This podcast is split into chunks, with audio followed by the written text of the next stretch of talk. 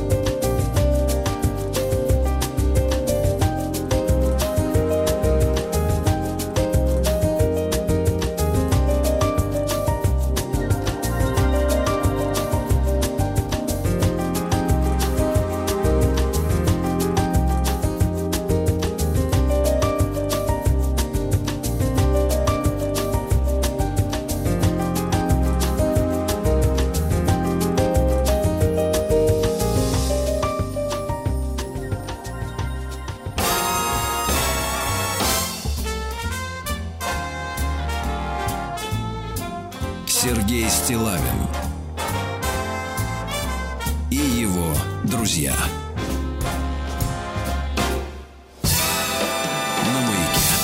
Дорогие товарищи, доброе утро вам всем, добрый день, здравствуйте, Владислав Александрович. Тревожный, конечно, сигнал вы мне подали Не- начальным треком, Не тревожный, а осенний сигнал. пояснив, э, что вам хочется расслабиться. Это придет время, все мы расслабимся. Да, давайте, давайте, давайте э, немножко Хорошо, в другую соберемся, сторону, в другое русло. Да, соберись, тряпка.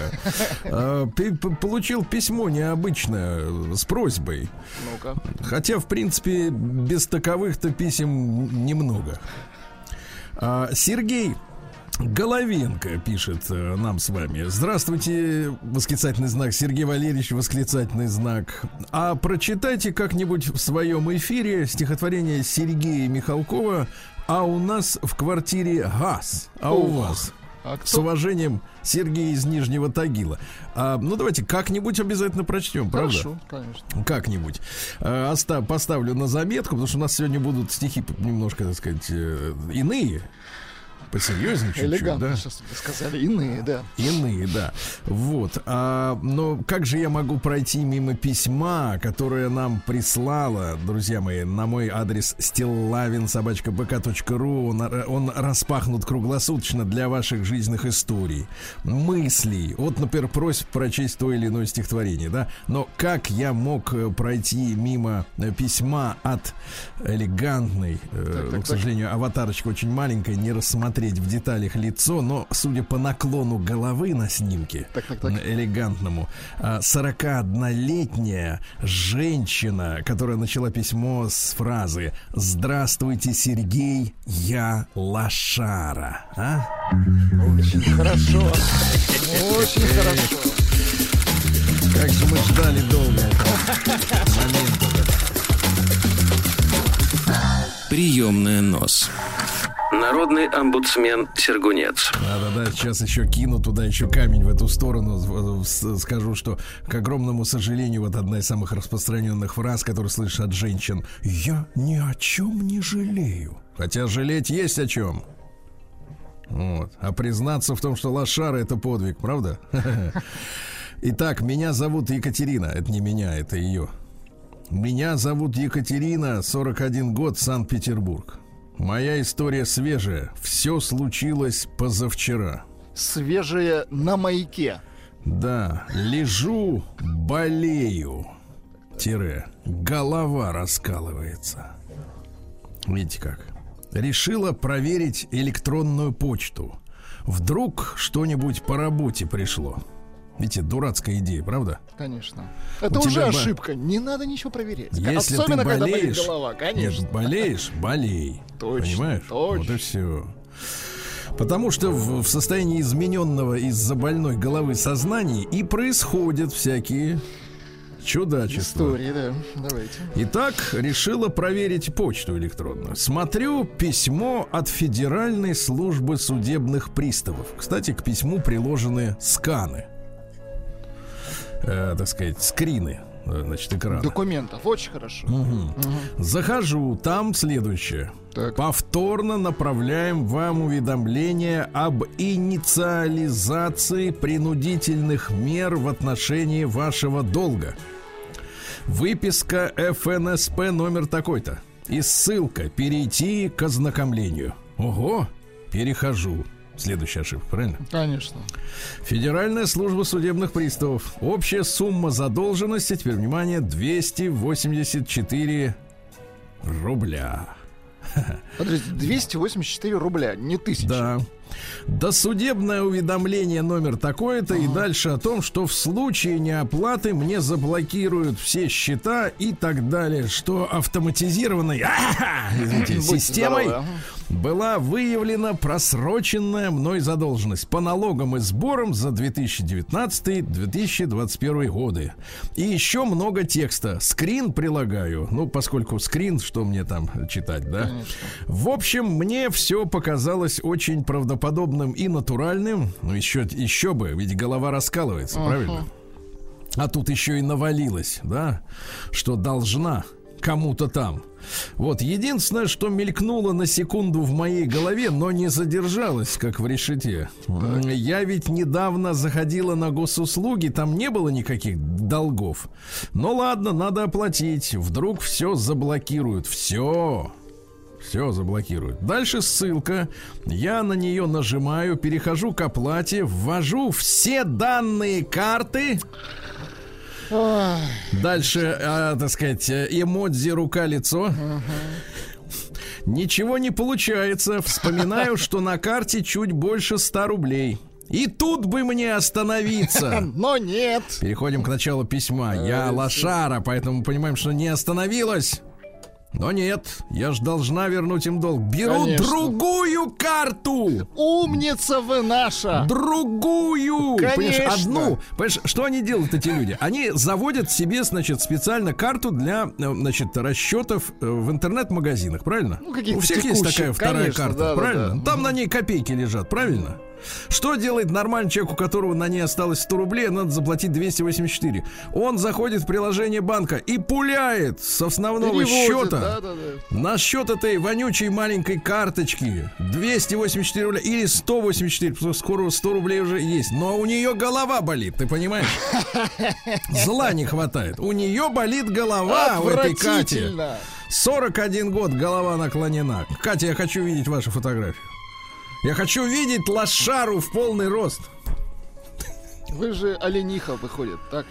А, мне, вот мне больно сейчас, не вам, мне. Нам всем больно. Нам всем больно. Вы завели в карту для интернет-расчетов. Черт ли ты взяла большую свою карту, которая совсем привязана к зарплате к твоей. Катя, Ответь. почему? Хотя... Сейчас шлепнул бы ее вот прямо. Не бейте себя, Сергей Валерьевич. Бью себя. А мне не больно, потому что напряжен. Беру другую карту, снова пытаюсь вводить, ввожу данные второй карты, приходит смс о подтверждении, подтверждаю паролем, вижу, что оплата не 284, а 2840, а у меня столько нет на карте. Да что ж такое? Слушайте, у нее тысячи карт, и на них лежат копейки. А у меня столько нет. Все снято, смотри, все снято и спрятано под матрац. То есть она сняла весь э, налик.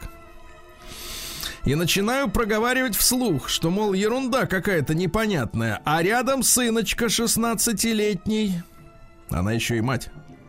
Представляешь, вот смотрит человек и воспитывается в этот момент. Ну, на вся надежда глядя. на сына, честно говоря, чтобы он мать Играется, играется сыночка-то с младшей сестрой, и он мне говорит, мам, да ты шо? Ты зачем ввела все свои данные? Это же мошенники.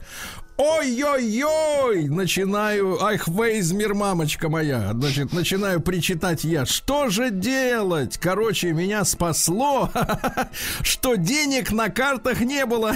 Ну, хоть здесь что-то хорошее. да. Теперь я с двумя заблокированными картами жду выпуска новых. Господа и госпожишки, будьте бдительны. С уважением, Катя, 41 год, Санкт-Петербург, Лошара.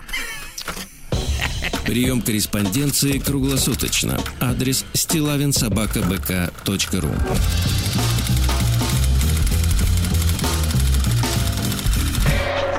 Фамилия Стилавин 2 Л. Ну, на самом деле, это было письмо в рубрику КПС, конечно. Ну, неважно, неважно, куда он там был. Суть не меняется от этого. Согласен. Действительно. Вот, я, честно говоря, я регулярно получаю тоже письма от всяких жучар, которые хотят добраться до моих соцсетей, вскрыть мой телеграм, там еще какие-то вещи. Я всегда обращаю внимание, с какого адреса это все пришло. Вот, потому что э, надо посмотреть адресную строку. Слушайте, да? ну и когда вам еще предлагают сразу перейти по ссылке, ну уже начинайте напрягаться. Куда-то там, Какая да. ссылка? Вот, ну что у нас еще э, любопытного сегодня? А вот и, смотрите, завертелось у нас, закрутилось э, диалог-то. Посмотрите, э, дайте я так анонс сегодня сделаю. Анонс. Доброе утро, Владислав и Сергей. Понимаете? Видите, как Ишь вы ты, как. вскочили в этот Вы, паровоз? та- дорогой наш слушатель, некрасиво вы вот сейчас начинаете. Вы же Да. против себя настраиваете Сереженьку нашего. Понимаешь ли? Он, конечно, мужчина справедливый. Да-да-да, ну не до такой может степени. осерчать, да. Конечно. Так вот, следующая страна, Так. ладно, из- извиняем его. Может, запамятовал, что попутал. Попутал точно. Вас снова утруждает читать свой текст квази Семен из Петербурга. Помните, я обратился к нему с призывом э, написать еще историю своей жизни. Ну, подробности, да, мы ждали. Ну-ка, давайте сейчас за- зачнем немножко. Зачерпнем. Согласен. Да, да. Где наш черпачок?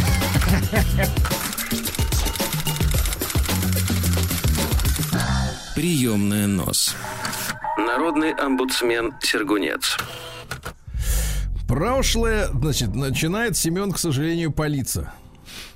Так, давай. Потому что сначала он придумал себе псевдоним Семен, Да-да-да. чтобы его не узнали. А теперь, значит, как он запалился. Запалился. ну. Прошлое письмо я отправлял еще 20 сентября. И тогда Сергей был в отпуске. Я был в отпуске тогда еще. Ну, неважно, при чем здесь это? Может, и был. Может, и были. Не У помню. вас была командировка деловая. Да. А, да, у меня командировка была. Какого? Возможно, да. Да. А, значит, в Хабаровске я был. Да, точно. Че вы тут мутите-то? И тогда Сергей был в командировке. Вот так надо писать. И вот прочитал его в эфире 12 октября. Начал читать. К слову сказать, а теперь палево. В мой день рождения 40 годочков. Значит, дорогие женщины, у кого из вас, у мужика, день рождения 12 октября? Вот По гороскопу весы. Сверяйтесь. Значит, 40 лет исполнилось. То есть какого года рождения? 40 лет Восемь- назад. Мгм. 82-го, правильно? Вот, 82 Помните, спортлото 82, все, ассоциативное мышление. Значит, девчонки, итак, прикидываем. 40 лет, 12 лет с вами в браке, так? Мгм. Вы Вот. последнее время не смеетесь в ванной. Вы вообще не смеетесь. в А, ванной мыло, и, да, мыло в виде мыльный, органа да.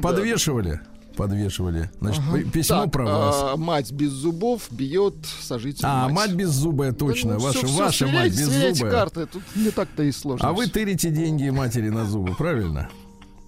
Да. На следующий день звучало письмо от некой Елены. Это точно не моя жена. Моя меня поздравила с днем рождения удаленно, так как я с дочкой уехал в Москву на три дня, чтобы быть с ней и радовать ее детскими развлечениями. А поздравила такими словами. С новым этапом в твоей жизни. Отвратительно. То есть последний этап, да, уже. Пошел по этапу.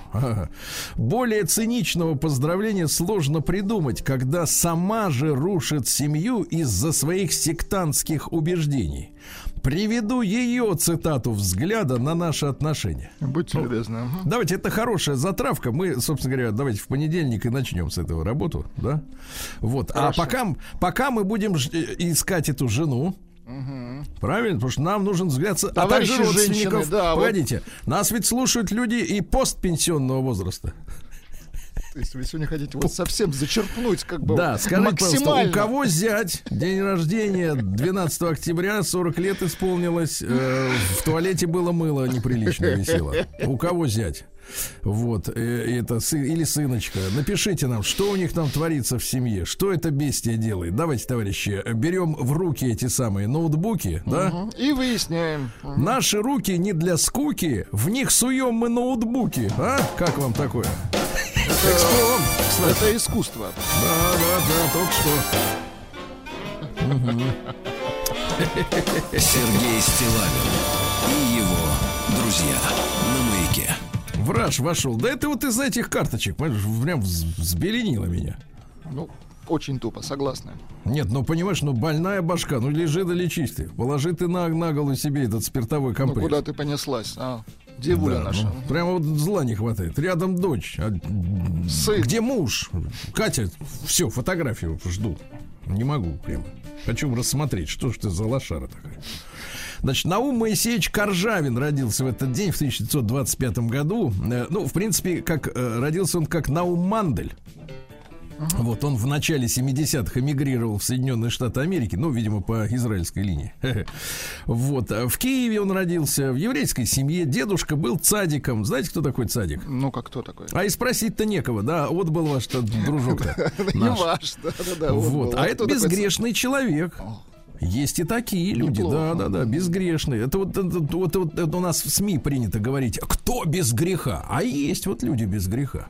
Понимаешь? Садики, да. Есть. Значит, можно жить без греха-то, ребятки. Можно. Нечего. Это значит, распространяет кто? Слухи о том, что кто без, без греха-то. Это значит, э, те, которые не хотят, чтобы мы жили праведно. Это Правильно? те, которые с грехом, Сергей Да, Валерьевич. они, они говорят, что, мол, нельзя. А можно. Вот садики есть. Совершенно все нормально и культурно, да.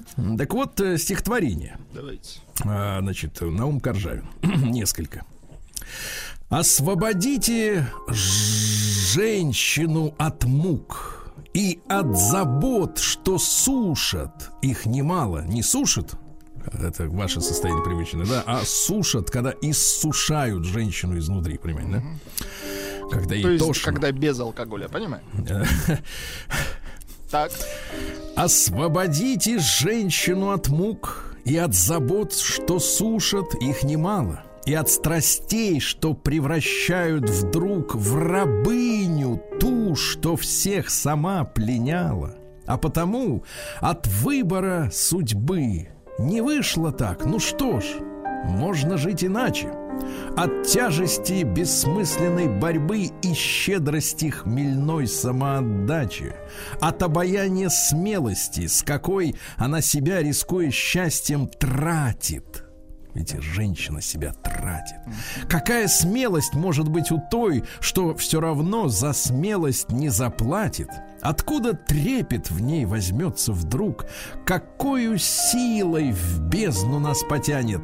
Освободите женщину от мук и от судьбы, и женщины не станет.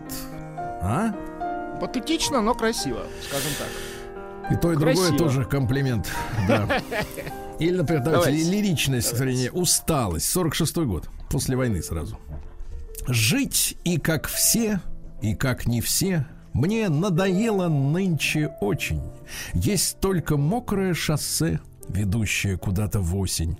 Ни жизнь, ни бой, ни страсть, ни дрожь, а воздух, полный бескорыстия, где встречный ветер, мелкий дождь и влажные от капель листья. М? Очень хорошо.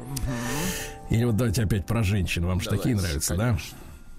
да? Вот смотрите. Как ты мне изменяла, я даже слов не найду. Как я верил в улыбку твою, она неотделима от высокой любви, от меня. Но учуя в беду, ты меняла улыбку, уходила куда-то с другими, уносила к другим ощутимость своей теплоты, оставляя мне лишнее чувство весны и свободы, как плевок в высоту. Не хочу я такой высоты, никакой высоты, только высь обнаженной природы, чтоб отдаться, отдать, притвориться, творить наяву, как растение и волк, если в этом излишне людское. Это все-таки выше, чем то, как я нынче живу, крест неся человека, а мучаясь звериной тоскою. Красивые стихи, да. Ну, замечательно же, да? Или давайте короткое, совсем короткое. давай. Не успеем, Сергей Не Валерьевич. успеем. К сожалению. Сергей Стилавин и его друзья. Ну что же, Владислав Александрович, э, сегодня вот э, иду к студии, Так. мгм. а по такой вот э, туманной, туманной, так сказать, вот такой вот тишине морозной, потому что минус сегодня был ночью, гримпельская разносится тишина. издалека, издалека колокольный звон прекрасный, потому что сегодня праздник Великий Покров Пресвятой Богородицы и Преснодевы Марии. С праздником всех причастных, да. Сегодня день белорусской матери. Вот, важное дело. Да. День работников заповедного дела. Дело. Да, Дело дело, надо делать, делать. заповедное. Да, да, да. Это важно охранять природу от человека, естественно. Всемирный день спирометрии. Знаете, что это такое? Не. И легочного здоровья. Это когда вот э, по выдыхаемому воздуху все о человеке можно сказать. А, Поздравляем, товарищей Да. полицейских. Э, да. Не только, не только. День Чак-Чака сегодня. Казань, привет. Да.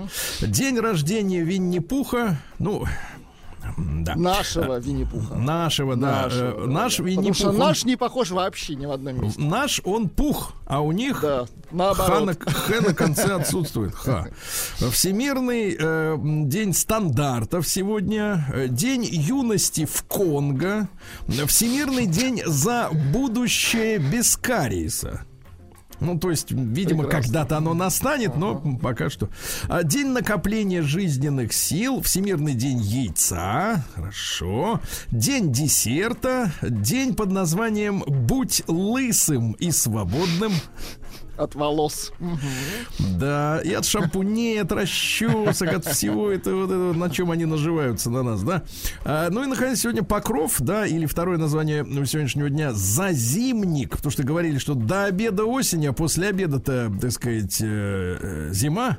А В селах, кстати говоря, с этого дня начинаются свадьбы. Ну, по, по традиции. А незамужние девки молились о том, чтобы скорее обручиться с возлюбленным. А какие поговорки-то меткие, Ну-ка. послушай.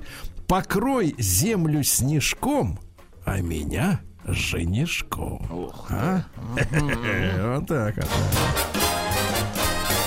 Сергей Стилавин и его друзья. Друзья мои, очень важный день в истории Великобритании и, собственно говоря, нам поможет понять, э, что же там происходит, потому что э, в 1066 году, представляете, то есть сколько лет назад? Тысячу с лишним, да? а, Произошла знаменитая, ну, в узких исторических кругах, битва при Гастингсе.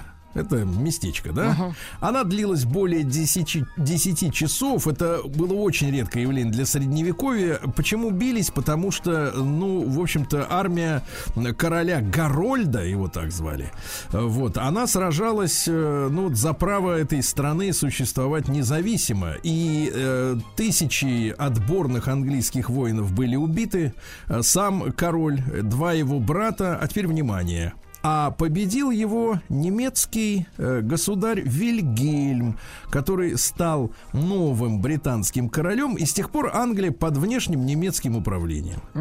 Элегантно, да. И э, если вы посмотрите настоящие титулы сегодняшних э, британских монархов, и королевы покойной, и, и, и Карла нынешнего, э, то если вы, мы забудем о Виндзорах, это новодел, который придумали в 17 году, в 1917 году, чтобы, ну, как-то во время войны с Германией немножко как бы не, не- перестать раздражать. Они же там кобут готские.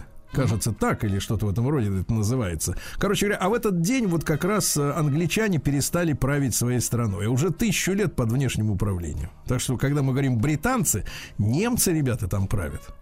Ну, Немцы. англосакс, поэтому так я, собственно, и зовут. Немцы. Да, в 1633-м Яков II родился, это великобританский тоже король. Э, недолго он правил. Он попытался вернуть Англию в э, католицизм. Ну а в итоге те э, местные, значит, барыги и олигархи э, ему голову отрезали. Вот. И Англия с тех пор уже полностью, э, так сказать, еретическая. А в 1000, давайте посмотрим, э, в 1644 году родился Уильям Пен. Это лидер английских квакеров. Квакер это трепетун, по-нашему. Трепетун, Тот, прекрасно. на ветру, да. А, Вот, а основал колонию в Северной Америке. Его именем как раз назван штат Пенсильвания. Он Пен, а она Пенсильвания. Вот. Ну и почитается в Америке как один из отцов-основателей государства. То есть вот, да, отец-основатель, которым они молятся. э, И когда про Конституцию очень громко заявляют. Э, Так вот, надо понимать, что государство это было основано очень религиозными людьми. То есть квакеры это очень такое жесткое религиозное течение. Помните, да, первые же переселенцы в Америку это были пуритане. И в принципе, Америка очень такая верующая страна. Единственное, что ее всю покромсали, поделили на множество сект и церквушек с разными идиотскими названиями, да. Но, тем не менее, они очень набожные люди. И это вызывает, конечно, у меня какой-то когнитивный диссонанс, потому что вся вот эта зараза э, с ЛГБТ и, и просто с разнузданным эротоманством, оно идет из Америки. И при этом население очень консервативное и религиозное. В голове, честно говоря, не укладывается, как это может быть одновременно, да, по большому счету. Да. В этот день что у нас произошло? В 1765-м Яков Дмитриевич Захаров родился химик, академик Петербургской академии наук, который э, положил начало русскому научному воздухоплаванию, понимаете? Очень хорошо. Научному. Молодец. Потому что вот эти шоумены, которые взлетели, сели там, да, собрали шару, по, 3, конечно. по 3 рубля, так сказать, со всех, и все, и побежали тратить в кабак. Это все не то. Да, да, да. Он, кстати, на два месяца раньше, чем Гей Люссак, совершил научный полет именно для экспериментов в высоких слоях атмосферы, а не просто там с петухом, с козлом, чтобы они там блеяли оттуда, да. Да. В этот день, в 1793-м, подтянули в суд э, французскую королеву Марию Антуанетту. Красивая женщина была, шея длинная. Не повезло ей, да не повезло, ее оговорили, да, мошенники украли много денег, сказали, что это она украла. Ну, в общем, э, чего не сделаешь ради того, чтобы британцы, э, или, как мы понимаем, немцы на британском престоле чувствовали себя чуть более увереннее в Европе, потому что Франция составляла очень большую конкуренцию в борьбе за э, мир, да, за мировое господство, и ликвидация французской монархии, в принципе, была на руку только англичанам. Uh-huh. Да. А в 1840 году Дмитрий Иванович Писарев, ну, человек, которым нас мучили в детстве, помните, он вел э, критик литературный. Э, вот, вел борьбу с эстетством и с эстетикой вел. Ишь ты. Ага. Отрицал значение творчества Пушкина. Вот, говорил, говорил, а что Пушкин, Лермонтов и Гоголь пройденная ступень. Угу. Да. Вот. Ну а что, так сказать, завязал роман с троюродной сестрой. Отвратительно. Видите? Отправился вместе с ее, с ее сыночкой, сыночкой угу.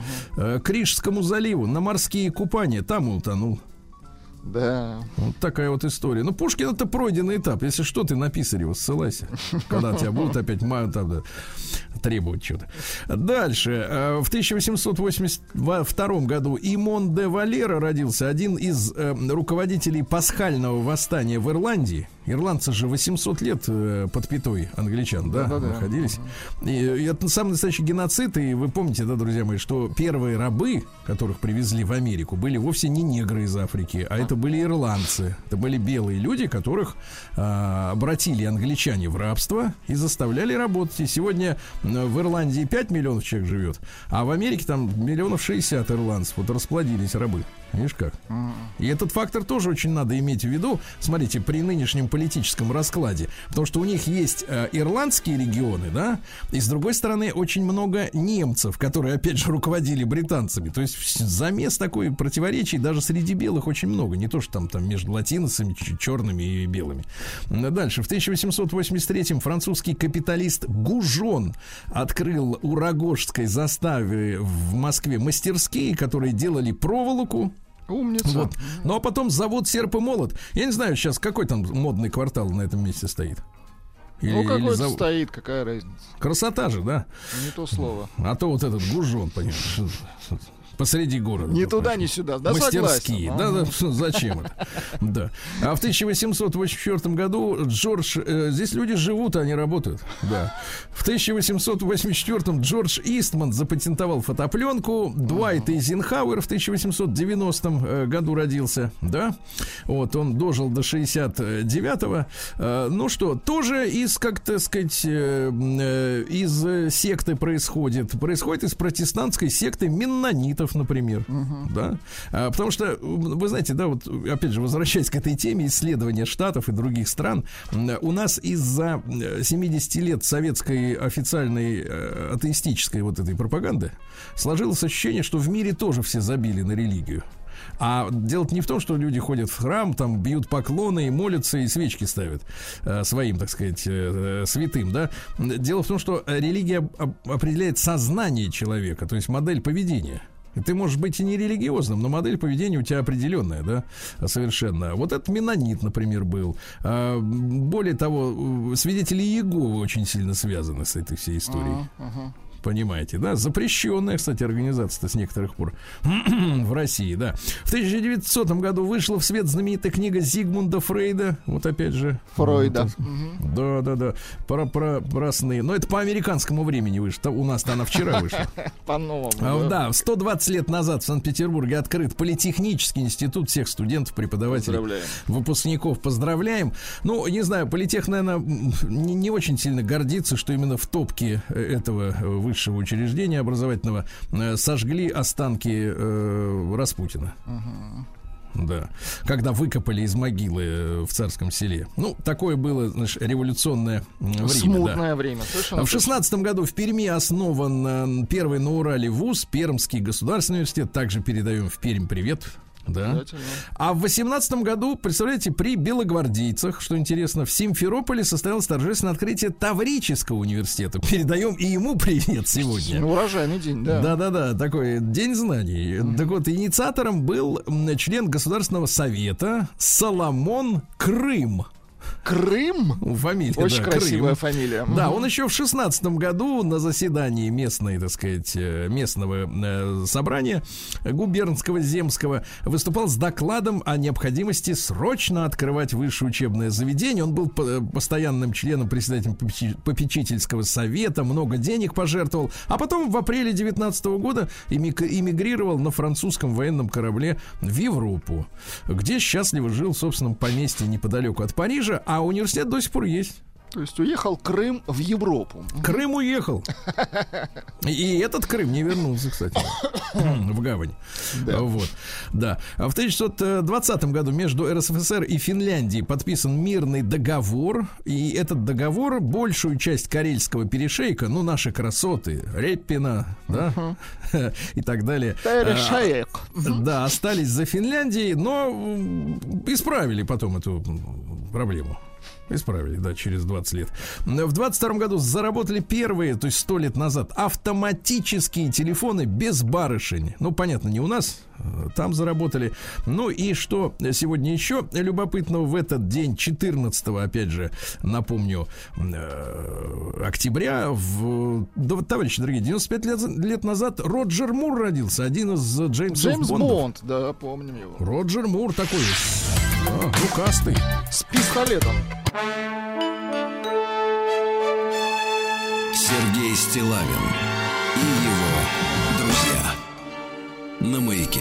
А, Друзья мои, в 1928 году впервые по телеку показали акт бракосочетания. Вообще, это обряд-то у нас э, таинствует, правильно?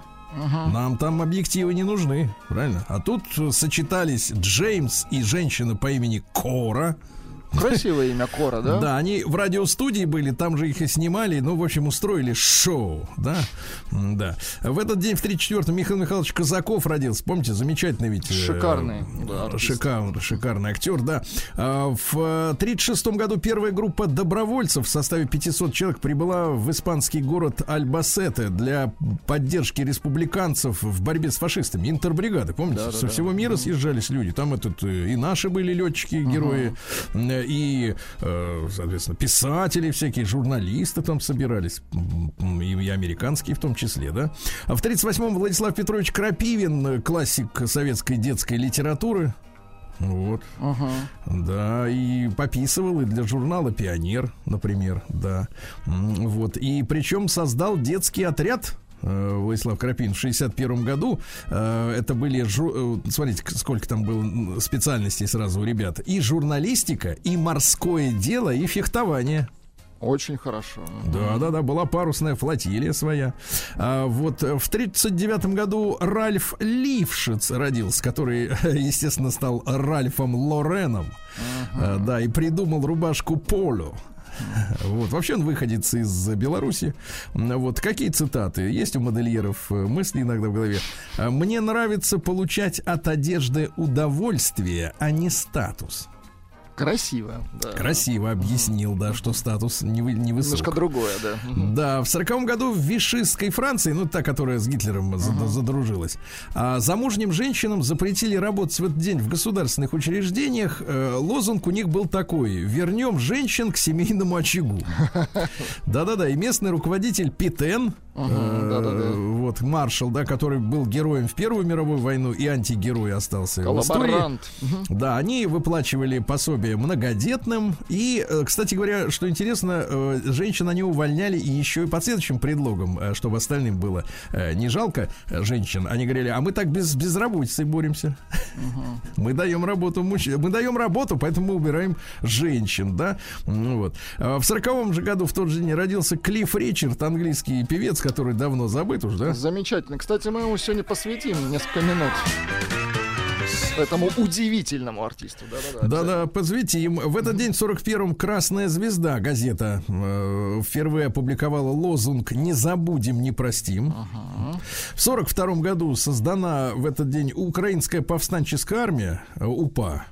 Жертвами этих э, террористов э, да, стали более 100 тысяч человек в то время и из них 15 тысяч военнослужащих и милиционеров, причем не только советских, но и польских. Они uh-huh. всех вокруг ненавидели, в том числе евреев, естественно.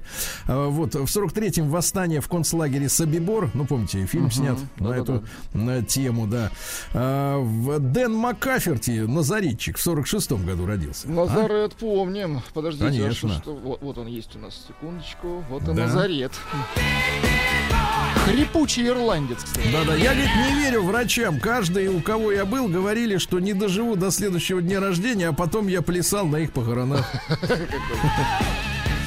Да, в тот же день Джастин Хейвард родился, английский уже музыкант из Муди Блюз.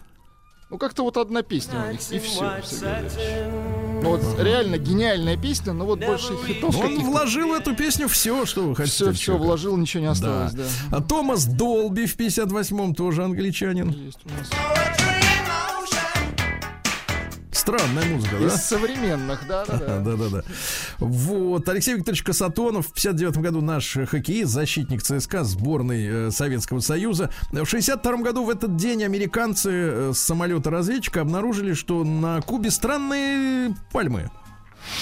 Очень Странные высокие пальмы. такие. Дело в том, что, а там история-то какая была. Наши ракеты, они были э, заточены под действительно маскировку в лесной местности, потому что у нас сосны и ели, они могут скрыть ракету своей высотой. А пальмы, к сожалению, не настолько высокие. Вот, и она торчала, понимаешь, и не одна. Вот такая история, да. Я напомню э, людям, которые, может быть, не в курсе, э, что за Карибский кризис, да, когда, в принципе, мир стоял на грани ядерной войны, э, потому что мы нацелили наши ядерные ракеты э, со стороны Кубы на американцев. Почему? Не потому, не что просто нацелили, да, да, да. а потому что американцы разместили такие же ракеты с такой же дальностью в Турции, и да. начали американцы, и это был наш ответ. Думать о том, что мы такие милитаристы, это глупо. В 63 году Валентин Абрамович Юдашкин родился, замечательный наш тоже. Да. да. Цитаты, ну, нашел, но они такие хорошие. Давайте. Понятные. Цитаты. Нет, ну, сами ищите. Вот, в 64 году со всех своих постов э, слетел Никит Сергеевич Хрущев. Его ну, а слетели. А, ну, давайте так. Один из э, редких таких мирных э, выходов на пенсию в, в плане руководства, да? Ну да, он же остался жив. Конечно, обычно, жив, обычно и так не происходило, да. Остался, да-да-да. Вот. Ну что, был анекдот такой, да? Э, того времени на Красной площади во время первомайской демонстрации к Хрущеву на мавзолей поднимается пионер с цветами, так. который спрашивает, Никита Сергеевич, а правда, что вы запустили не только спутник, но и сельское хозяйство? Кто тебе сказал, нахмурился Хрущев? Папа, передай своему папе, что я умею сажать не только кукурузу. Хорошо. Ну, у Хрущева было чувство юмора. Да. Да? Была обувь, креп, крепкие сандали. Ну, хотя говорят, мы... что это легенда. Да, да, да. А, Слава Разбегаев родился в 65-м году. Замечательный мужчина, да? Угу. А, красавец. Я в мужской красоте не ориентируюсь, но. Ну, вы вот. просто чувствуете, что красавец. Ну, я вижу, смотрю на женщин, как они смотрят. Думаю, что красавец, наверное. Да, в этот день э, в Великобритании появилась в обращении семиугольная монета. Семиугольная. Вот все не так, вы понимаете? Да, да, да, все да, да, да. Все не то, все не так, да. Вот. Э, в 97 году в Эрмитаж вернули картину Рембранта Даная, которую почикал и облил кислотой, ну, как нам говорили, сумасшедший. А на самом деле это литовец в 85 году в день присоединения, возвращения Литвы в родную гавань. Психический, вот. ну, да-да-да. Да. Ну и что? И в 2001 году в городе Ровно или Ривно, как говорят там, открыли памятник Симону Петлюре. Э, кстати, это при, происходило при Леониде Кучме. Помните, uh-huh. один из самых, можно сказать, из космической отрасли вроде человек, вроде образованный, вроде не идиот, а уже при нем, видите, какие вещи творились. А мы говорим, откуда это все? Вот оттуда.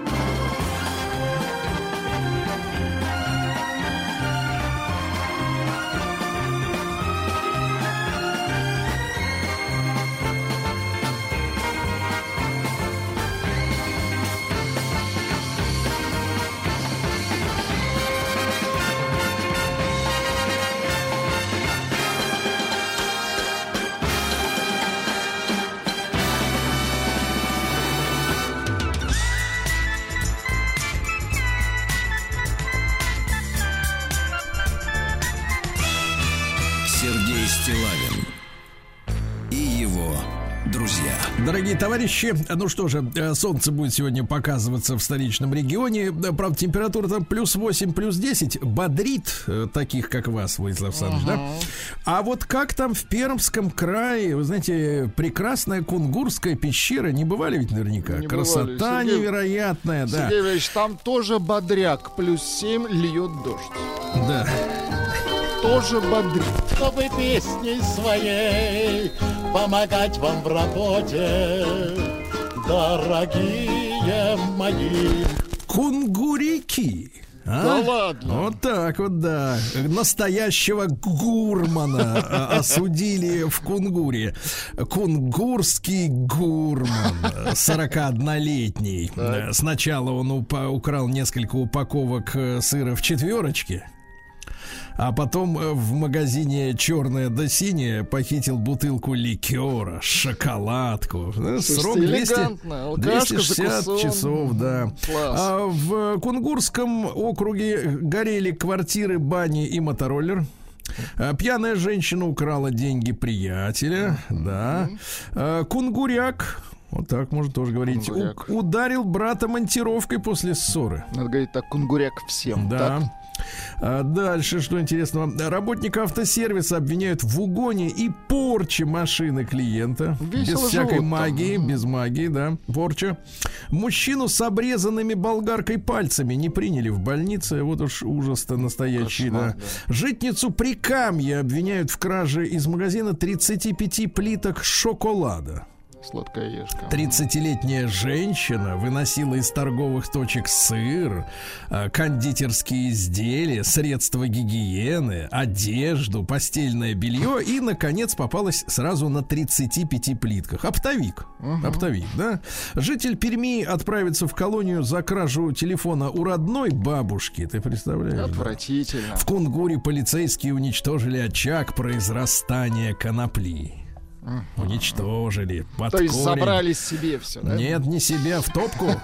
За неделю в Пермском крае э, шесть лосих выскочили под колеса автомобилей. Вообще Опасные. нравятся лосихи, в принципе. Лосихи, ну они такие, да, пахнут, но ничего. Э, Вот э, в Прикамье спасли корову, упавшую в реку. Хорошо. Спасли. хорошо. Ну и наконец, вот смотрите, какие реальности. А, В Пермском крае змея в Кунгурском округе запуталась в сетях в огороде одного из дворов. Представляете? И, наконец, житница Кунгура вырастила в своей теплице, а это, извините, Пермский край, да, Так. арбуз весом 58 кило. Да класс! Вот так. Класс! Молодцы, товарищи. Есть не Кунгурики. будем, засушим.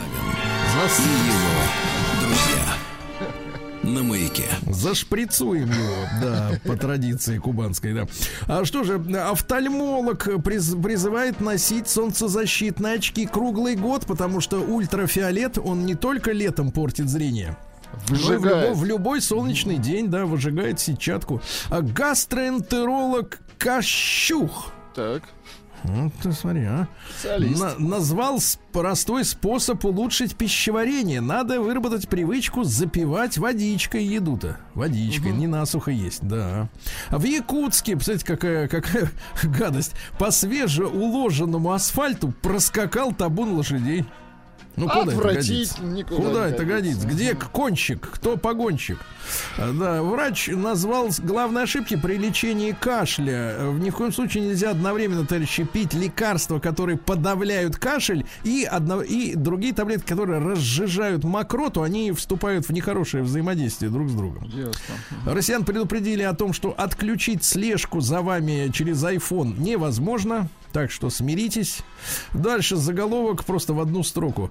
Э, Шоумен Солнцев осудил Поплавскую, которая назвала Бузову отрыжкой поколения. Какое созвездие, да? Да, да, да, да, да. Вот это все, вот такой бульон, да. А 64% россиян уже нашли замену ушедшим брендам. Прекрасно. Хорошо. А вот смотрите, какой демарш. Ну-ка. Актер Павел Майков, наш дорогой пчела, назвал сериал Бригада, в который он стал, Так. в котором стал сам звездой.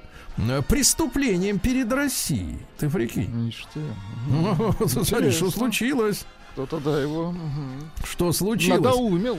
Да, да, да. Э, Вот такая вот история, да. Да, Снялся Врач, в преступлении. да, врач Копытько. Так, хорошо, так. Опытько. Да. Мягче. Ну. Просто не, не, не встречал ни разу. Ну, наверное, сейчас Вот будем встречать почаще. Да. Врач, диетолог, Копытько э, назвал продукты, которые улучшают работы мозга, жирная рыба и яйца. Ну, Вот Жирная такая вот рыба. история. Стас Пьеха не согласился со словами Долиной Ларисы о необходимости обязательного музыкального образования у артистов. Видите, пошел какой-то да. диссонанс. По мне кажется, ей. Вот, э, да. Врач рассказал о пользе томатного сока для мужчин. Защищает от заболеваний простаты. Томатный сок. Ух ты. Как принимать его только не написано. Ну как? Сок-то этот. Им Ну, же запивают, Сергей Валерьевич. Если мы говорим об этом заболевании. Назван самый любимый цвет смартфона у россиян. Ну, Ну-ка. конечно же, черный. Конечно же, черный 40%, э, с 16% нравятся синие смартфоны, 8% голубые. Прекрасно. Вот. Э, Психолог предупредил о последствиях позднего начала половой жизни. Позднее начало, друзья мои, половой Чем жизни грозит? приводит к инфантильности. К инфантильности. Значит, пубертатный период у девушек заканчивается в 17. Так, у юношей в записываем. 20. Если вы начали в 40, вы инфантил. Да. Лучше не начинай, то есть, да? Да, ну вообще, тогда уж лучше, да. Психотерапевт Дименштейн. Слушайте, сегодня как-то урожайно Парад, да, Так. парад, да. А, открываем для себя новых специалистов. Так. А, Назвал способ справиться со страхом неизвестности в сложное время. Нужно составлять план на каждый день. Понятно. Вот встал с утра, пошел, посидел, Пошел, написал, план полегче стало, полегче. В конце хорошо. плана надо написать лечь спать, конечно. Вот тогда план будет завершенный. А что же, э, в Перми пройдет международный фестиваль «Импакт» кино под названием «Лампа». Что за импакт, брат? Импакт — это столкновение, понимаешь? Да Удар. ладно. Да. Короче, 67 работ э, при, прислали из России, Ирана, Индии, Франции, Британии, Казахстана. Вот, но, честно говоря, из этого сообщения я так и не понял, э, что за импакт кино. Э, Россиян предупредили о последствиях ссор с мошенниками. Мошенники очень обидчивые. Они могут украсть ваш номер в отместку и с него как бы звонить другим. Вот, Да. э, наш уже полюбившийся нам уролог Лубенников Так. заявил, что при любой боли в мочеполовой системе мужчина обязан идти к врачу. Товарищи, не затягиваем. Обращаться к врачам. В Москве построят через два года уже 18 новых станций метро. Ну, смотри, Москва красавица прирастает, да? И, наконец, э, ну и давайте к женщинам, что ли, теперь перейдем. Да, да.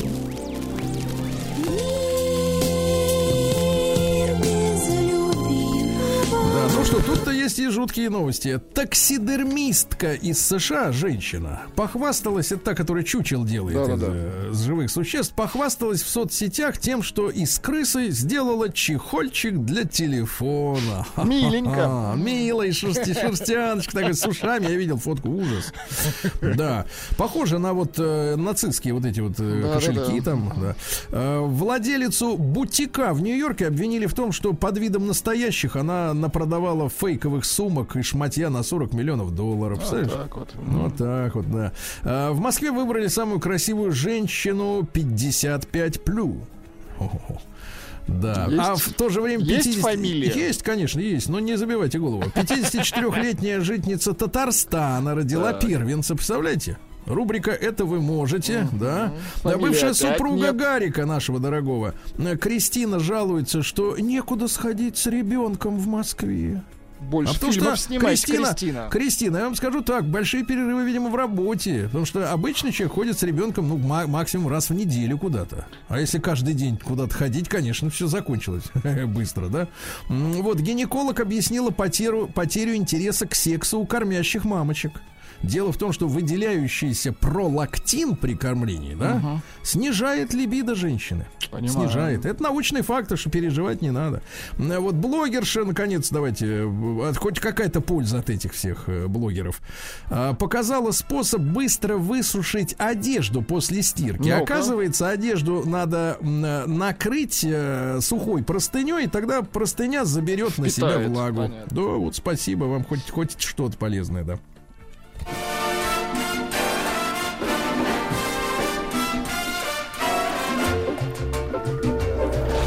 Новости капитализма. А Ну что же, у Apple, э, у компании Apple неожиданно низкие продажи iPhone 14 Plus. Э, Надеялись, что это будет флагман, а никому он не нужен. Да устали уже люди, не до этого. Не, люди по 200 тысяч купили в марте э, айфоны. Достаточно пока, да? Они больше не могут, не тянут.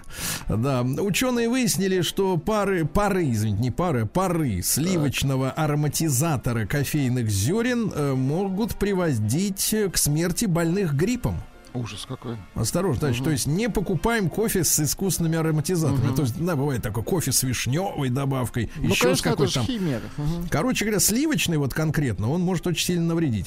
А джинсы Levi's 19 века, э, найденные в шахте, э, значит, проданы в США за 76 тысяч долларов. У него, э, у этих, у этих портков, порток, извините, э, российская надпись рекламная на вот накле, нашивке на этой. Единственные сшитые белыми работниками. Да. Смотрите, Отлич- а? отличная да, да, надпись.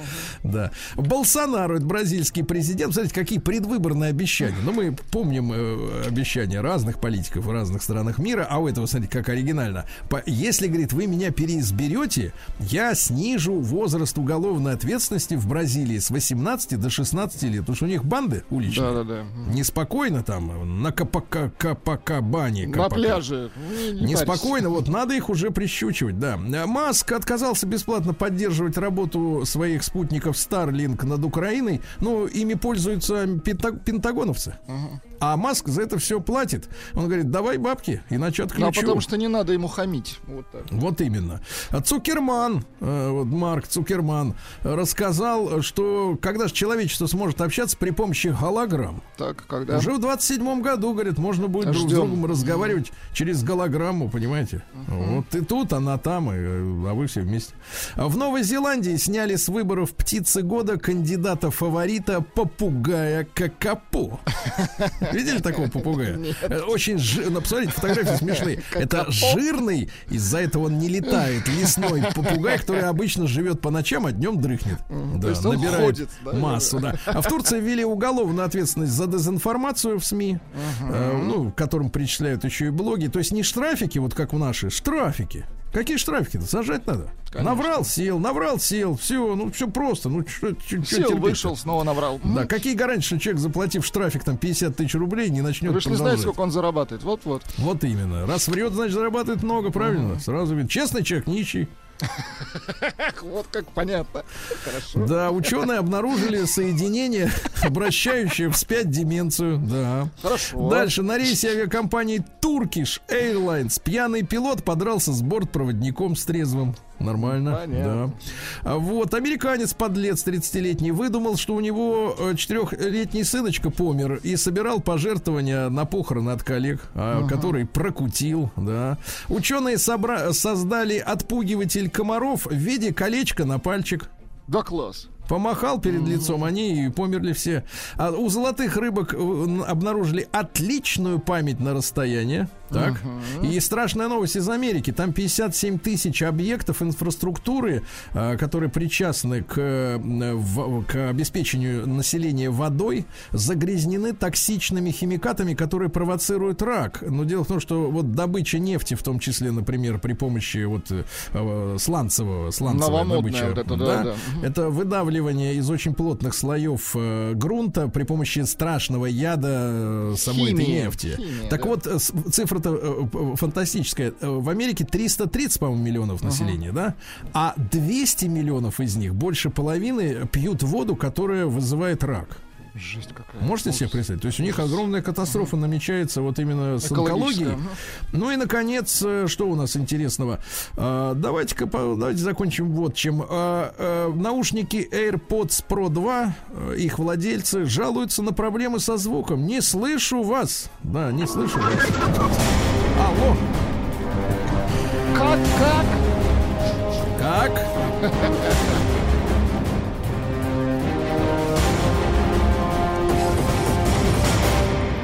Россия криминальная. Ну что же, давайте портрет современной матери. В Екатеринбурге женщина избила двух детей на площадке. Так. игровой за то, что они не хотели играть с ее сыночкой. Избили, прекрасно. Не хотели играть. Но это их право, правильно? Может, Ну, им мальчик не нравится. Может, у него куртка не того цвета. Да. Дальше. В Санкт-Петербурге неизвестный мужчина кинул коктейль Молотова в автомобиль пенсионерки. Это Питер, дев- детка, да. А суд арестовал москвича за прослушивание украинской музыки в автомобиле. Ну, понятно, не любой, не София Ротару, понятно. А э, э, прослушивал очень громко в пробке гимны э, э, тематически- террористических организаций. Да-да-да. 15 суток ареста и 50 тысяч рублей. Так что, товарищи, у кого там сабвуфер есть, динамики Желание, мощные, да, готовьтесь. Мгм. Да, если хочется удивить кого-то, так, пожалуйста. А Красноярский Роспотребнадзор, странно, что региональный, подал в суд на дикую ягоду за торговлю мухоморами. Дикая ягода, дикая. Да, мухоморы торгуют, понимаешь, да? А, а почему не общероссийские, так сказать? В Калуге у чиновника конфисковали Volkswagen Touareg, который не соответствовал его доходам. Причем, что интересно, а, значит, местный начальник отдела государственного строительного надзора Андрюша а, приобрел э, внедорожник за 3 миллиона рублей и оформил на близкого родственника. Все равно отобрали, смотри-ка. Не помогло, не спрятался, да. Вот, дальше, что в Питере у водителя украли оторванный глушитель, пока он менял колесо. Опять Питер, детка, да? Россиянка а, чуть не ослепла из-за того, что неправильно носила контактные линзы. Осторожно, товарищи. А, дальше, что любопытного. Ивановец э, порезал свою бывшую жену и прятался от полицейских в уличном туалете. Думает, туда-то точно не пойдут искать. Ну, Пошли, смысл ребята. туда, да. Ну, они зашли. да. Орловчанин украл дорогой телевизор у медиков, лишил их э, между дежурствами и операциями возможности смотреть кино. Ну, у Да. медиков, ну как? Ну и давайте пару сообщений из Сочи тогда уж. Э. Во-первых, в Сочи полицейские задержали предполагаемую похитительницу казана. Вот вы скажите, э, для сочинца казан, это же, наверное, как для вас, вот, Да не почему? знаю, что. Ну, некоторые же любят готовить плов. Конечно. плов. Так, представляешь, у людей украли то, с Конечно. чего они кормятся. Да.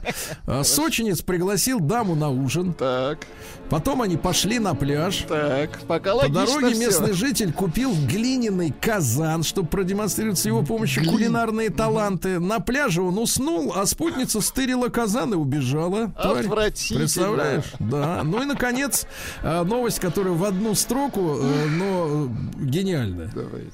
Опять же, Сочи, понимаете, да? Я смотрю, Сочи живет. Это хорошо. Но там позже зима наступает. Под разным данным, раз в несколько лет там снег выпадает. Да? А теперь заголовок. Давайте, давайте в заголовок. Сочи алкометр инспекторов ДПС зашкалило насмерть при проверке 68-летнего водителя. Короче, устройство крякнулось от, от паров.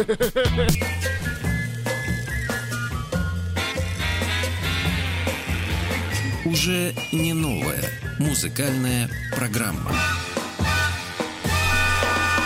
Дорогие товарищи, а, у нас музыкальная программа, и вы знаете, она сегодня, ну как бы, вернее, жизнь внесла коррективы некоторые в мой личный выбор, Владислав Александрович, доброе утро. Доброе. Это очень все- хорошо. Да-да, внесла коррективы, потому что, ну, такое маленькое прелюдия, позвольте. Вы знаете, очень, э, наверное, больно людям разочаровываться в тех артистах, которые, ну, например, ты их слушал в детстве, в Ну, юности, конечно, да, конечно. верил им. И вдруг ситуация, например, политическая изменилась в мире, в стране, и они Оказалось, что люди не, с тобой не на одной волне. Это, наверное, касается не только артистов, наверняка и писателей, и публицистов, и актеров кино, и театров, и кого угодно. А, Но все-таки музыканты, э, музыка, мне кажется, э, наиболее массово, да, вот в возрасте взросления, там, начиная лет с 12, с 11, очень плотно въедается, да, вот в подкорку твою, конечно. да, потому что все мы музыкальные поклонники, да, потом уже лет в 25 музыка отпускает и как-то уже не на первом месте, но в душе все равно она сидит, у каждого поколения своя музыка, и очень больно разочаровываться, да. Э, Ну, вот, например, наверняка сегодня многие люди в России, хотя я не думаю, что эта музыка такая была уж э, сопровождающая людей, как говорится, э, по, по жизни, но тем не менее очень больно, например, когда, так сказать, Пугачиха заявила, что всегда считала свой, так сказать, народ быдлом. Ну, Да. это вообще отвратительно. Это отвратительно и хамски, и, и Ну, очень сильно разочаровывает. хамство, да-да-да. Да, ну понятно. Ну, когда нет аргументов, люди начинают, Начинают либо хамить, драться, да. либо хамить. Дерутся, когда есть силы, когда нет, хамят.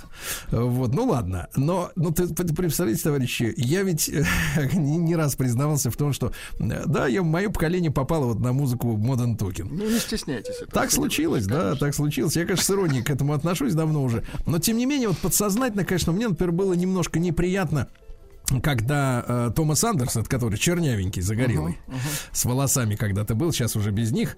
э, С вот надписью Нора он вначале. да, да, да, с надписью с ошейником Нора э, на груди. Значит, да, когда он после 2014 года, э, они же все подъедаются на бывшем Советском Союзе, потому что в Европе очень ретро-дискотеках на кому-то из... да. Да, и вот они, значит, начали разъезжать после 2014 года, присылали мне ребята записи, что Томас Андерс признавал Крым украинским. Ну ладно, думаю, падла. Вот. А а и вдруг вчера выходит сообщение, что Дитер Болин высказался, это который светленький, постарше, и Который, кстати, продюсер, продюсер и композитор, по сути, да? Да, да, да, да. Хотя звучанию э, э, мы обязаны звукорежиссеру латин, э, латиноамериканского происхождения, да, Луи которому песня посвящена. Так вот, а, и вдруг он высказался на одной из передач, по-немецки, конечно же, да, хотя мы привыкли, что он говорит по-английски. А Я сначала переведу вкратце, да, он говорит, что надо было, значит, э, с Россией переговариваться, а не вводить санкции. Почему мы должны сегодня мерзнуть из-за этого? И сорвал э, невероятный аплодисмент. Он сейчас, э, сейчас его травят в Германии. Ну, естественно, его конечно. уродом. Против течения пошел. Вот, но тем не менее, человек, который показал, э, несмотря на всю, может быть, простоту и примитивность даже кому-то кажется музыки, которую он писал в свое время, да, оказывается, человек-то, в общем-то, со здоровым чувством. Давайте послушаем Дитера Больна.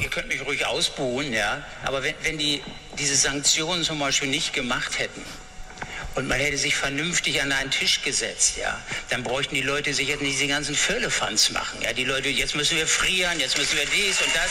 Das ist doch alles Scheiße. Да-да, А, он, Последнее видите, слово как понимаем. Шайза, дерьмо, да. А, ну, переводит как туфта, да, вот это все дерьмо, из-за которого мы должны мерзнуть. Он говорит, вот на слове мерзнуть, фризен, э, да, люди взорвались аплодисментами в зале. И по этому поводу я хочу послушать сегодня тогда уж песенку, э, Давайте. которую он пророчески написал 10 лет назад э, к Так. э, мультику Дерфильм про себя, да, автобиографическому. Называется песня так, переводя на русский язык. Дайте газ. Ну, газолин, конечно, но это понятно.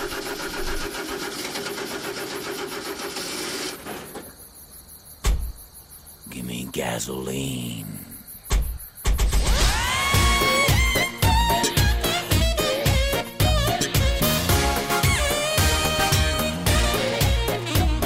Work hard for my money, so hard for your honey. But if I sleep, I have a dream.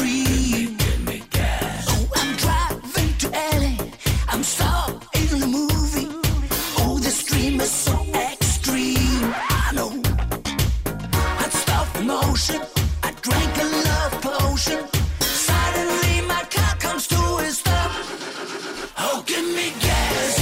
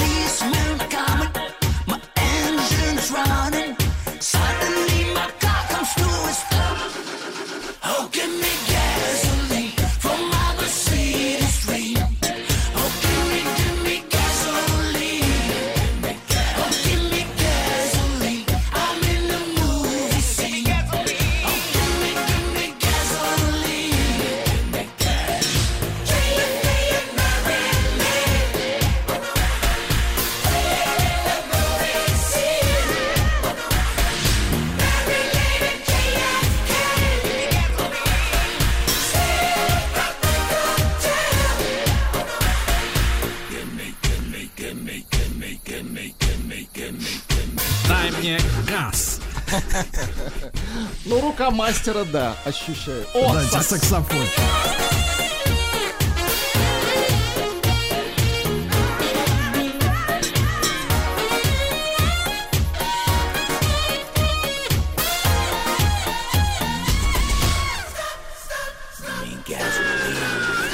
Ну, давайте я обращусь к Дитеру Болину и к немецкому народу по-немецки. Вы Давайте. позволите мне? Конечно. Да, да, да. Либер Дитер. Шольц шайзе, Болен ист гуд. Вот. И болен здесь не глагол. Да. Ну ладно, давайте передадим слово. Мать-то в студии. Мать да, в тут студии. я тут. Ну вот, как Доброе тебе утро. Дитер Болин, а? Красавец. Да, я, знаете, тоже немецкое принесла. Вот неожиданно совпали с вами сегодня. Так. А вы Я, этих немцев проверили? я, да, э, нет, у меня немец, итальянец Шутка. на самом деле. А, итальянец. Бруно Феррари, Феррара, я нашла его э, с такой хорошей итальянской песней про Сека. И думаю, включу-ка я сегодня ее, потому что Сергей в прошлый раз высказался, что я не буду повторять это слово, я дитя природы, у меня утро, значит, бодро, вечер, значит, тихо. А это не так. Вот. И, а потом я наткнулась, у него есть такая замечательная песня «Либан». Я прям даже обалдела. Она на немецком, да, Да, и да. такая прям, знаете, шансон. Послушайте, Ну-ка. пожалуйста. Либан, да? Либан, Либан, 22 года песня.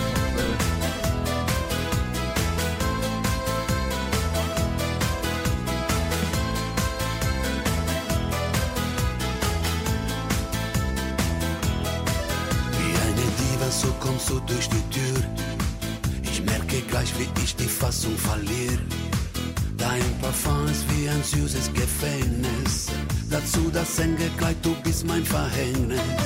Das größte Wunder dieser Welt ist geschehen. Und dieser Augenblick soll nie mehr vergehen. Es hält die Erde an, es steckt mein Atem still. Ich seh nur dich und weiß, was ich will. Leben, jetzt will ich leben, leben, dir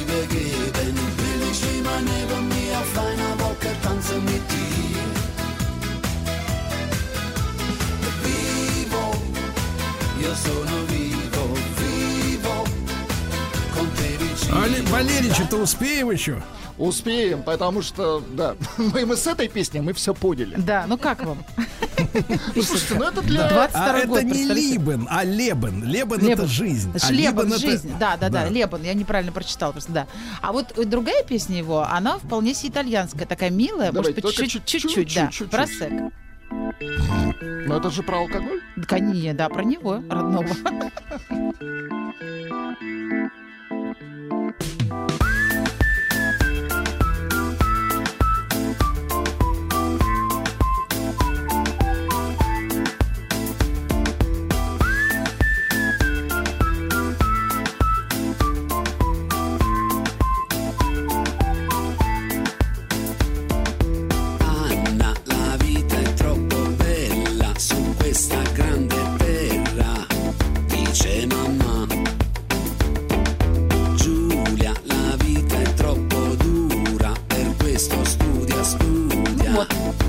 познакомила вас Погодите, чуть-чуть с погодите, надо творчеством. услышать про сек. Да, давайте. Давайте.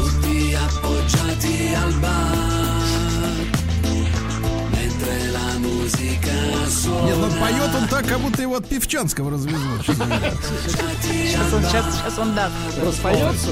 Да, сейчас. Sì, rosicco. Не, Какое-то конечно, тухлое, халтура, тухлое халтура. просека-то, да, тухлое, да. Без газа. Вот, Валерич, дорогой, Да-да. Ну, А, а- а вот это, мне кажется, все, вот вы говорили, ваше поколение, это Да-да-да-да-да. Дитер Болин, мое поколение, наверное, это все-таки руки вверх с Иванушками, а вот следующие вот эти вот поколения, вот М, то, что у вообще нас нет, было, да? это все цветочки. Так, так, А так. вот ягодки-то впереди, вот я э, принесли ис- исполнитель, ягоды? да, я- ягодный почти, Финик и Алекс Атаман.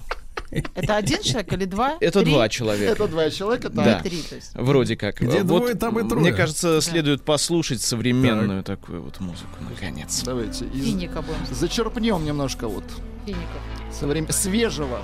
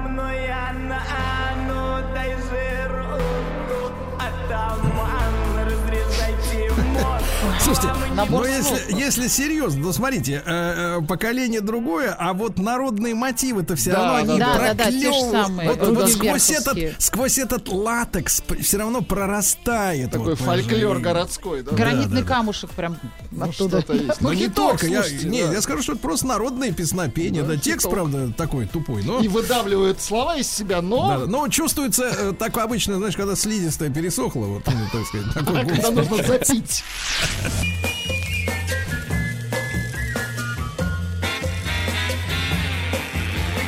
Уже не новая музыкальная программа.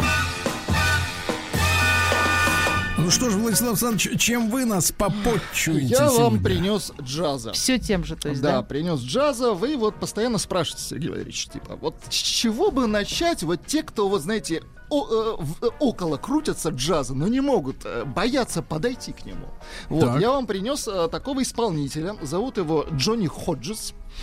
Он может быть так, имя-то не на слуху, но он реально крутыш джазовый, он э, саксофонист.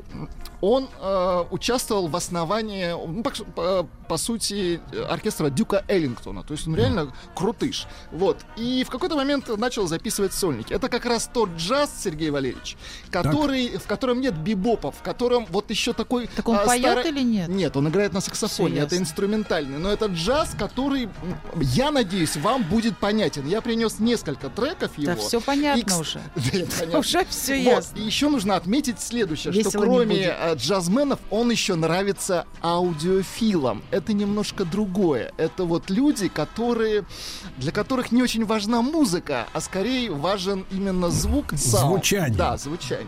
Ну давайте послушаем, просто, может быть, вам тоже зайдет. Джонни Ходжес, вот. Дуля.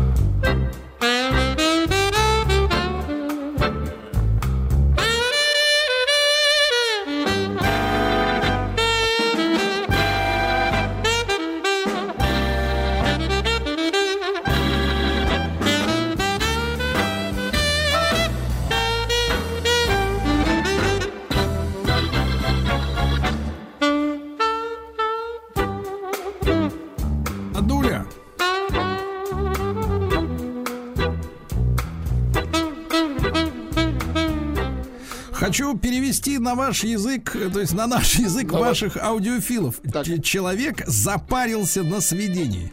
Ну, звучит хорошо, да. Это как раз вот эти конец 60-х, начало... се- Когда научились писать, когда уже по трековой писали, не на один микрофон.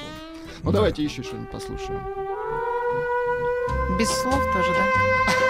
Ну, это песня, кстати, Blue... А слова, а слова матушка должно сердце подсказать. Я напою. Собственно. Ты напой, это Blue Velvet. Только молча, пожалуйста. В душе. В душе.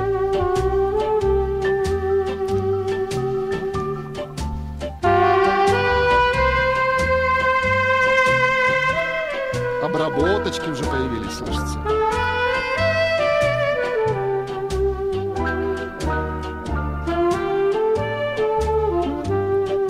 Высокая кухня. Не для... Ну, такая вот, да? Нет, матушка, это музыка для любви. Вот как раз для пятницы она отлично подойдет, Сергей Валерьевич. Да. А вам вот счастливо оставаться с вашим прокисшей просекой вашей. Безгазовый, да. Знаете, такая, знаете, пробку сняли и забыли на Да, неделю. да, да. Ос- Нет, оставили с вечера открытым на столе. Шампанское нельзя оставлять. Давайте еще один трек. Надо допить. Кстати, его называют еще королем свинга.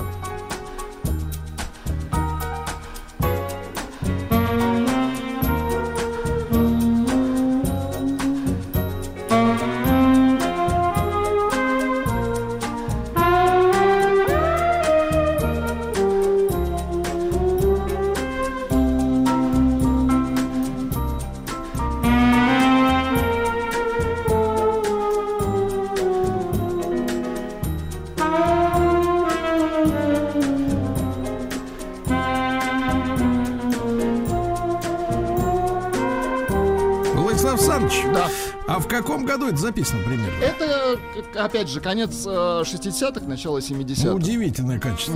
Да-да-да. Именно вот на виниле это самые дорогие, особенно если это ну, в хорошем состоянии винил, они стоят очень дорого. Тоже видите, все слышно. Вот. Нет, нет, все слышно, конечно. Нет, нет, я имею в виду, все- каждый инструмент отдельно слышен. Даже, к сожалению, вот э, оркестр Дюка Эллингтона, ну, э, когда еще был жив сам, сам э, дирижер, он записан не так хорошо. Потому что остался, грубо говоря, просто бренд оркестр Дюка Эллингтона, а его уже не было. Давайте еще что-нибудь. Следуй за мной.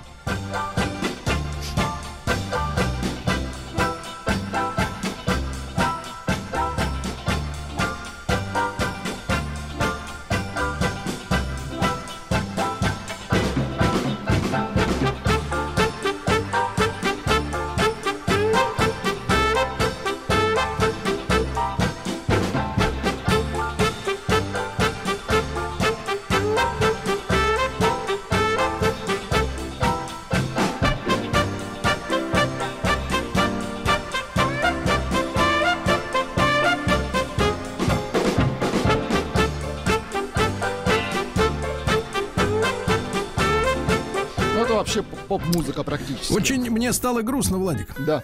Очень грустно. Чувствую, что музыка становится все хуже и хуже. Она Чем просто дальше- меняется. Чем дальше в прошлое, тем она лучше. Да-да-да. У них очень ценится пластинка, называется «Пирамида». Вот как раз с этой пластинки трек.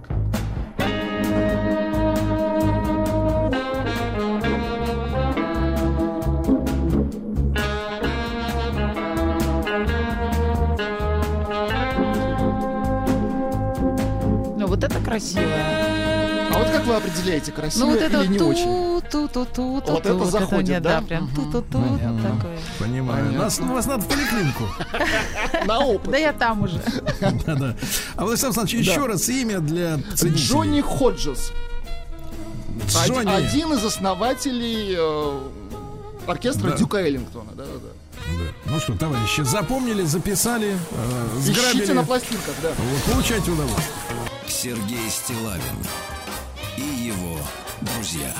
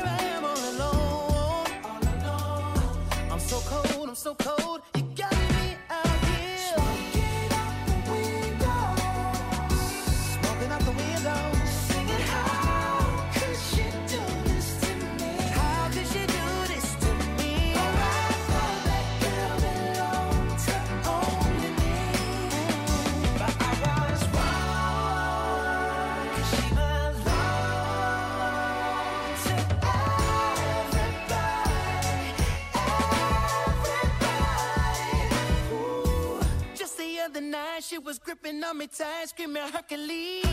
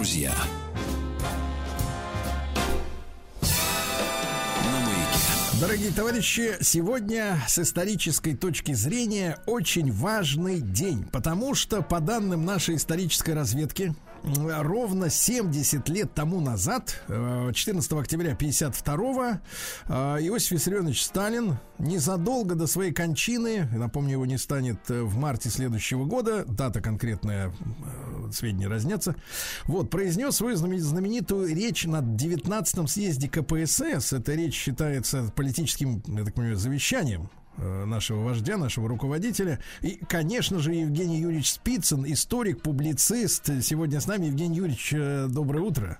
Да. Доброе утро, здравствуйте. Евгений Юрьевич, может быть, начать э, с, как бы с конца? То есть вот значение, действительно, с вашей точки зрения, вот этой речи 70-летней давности.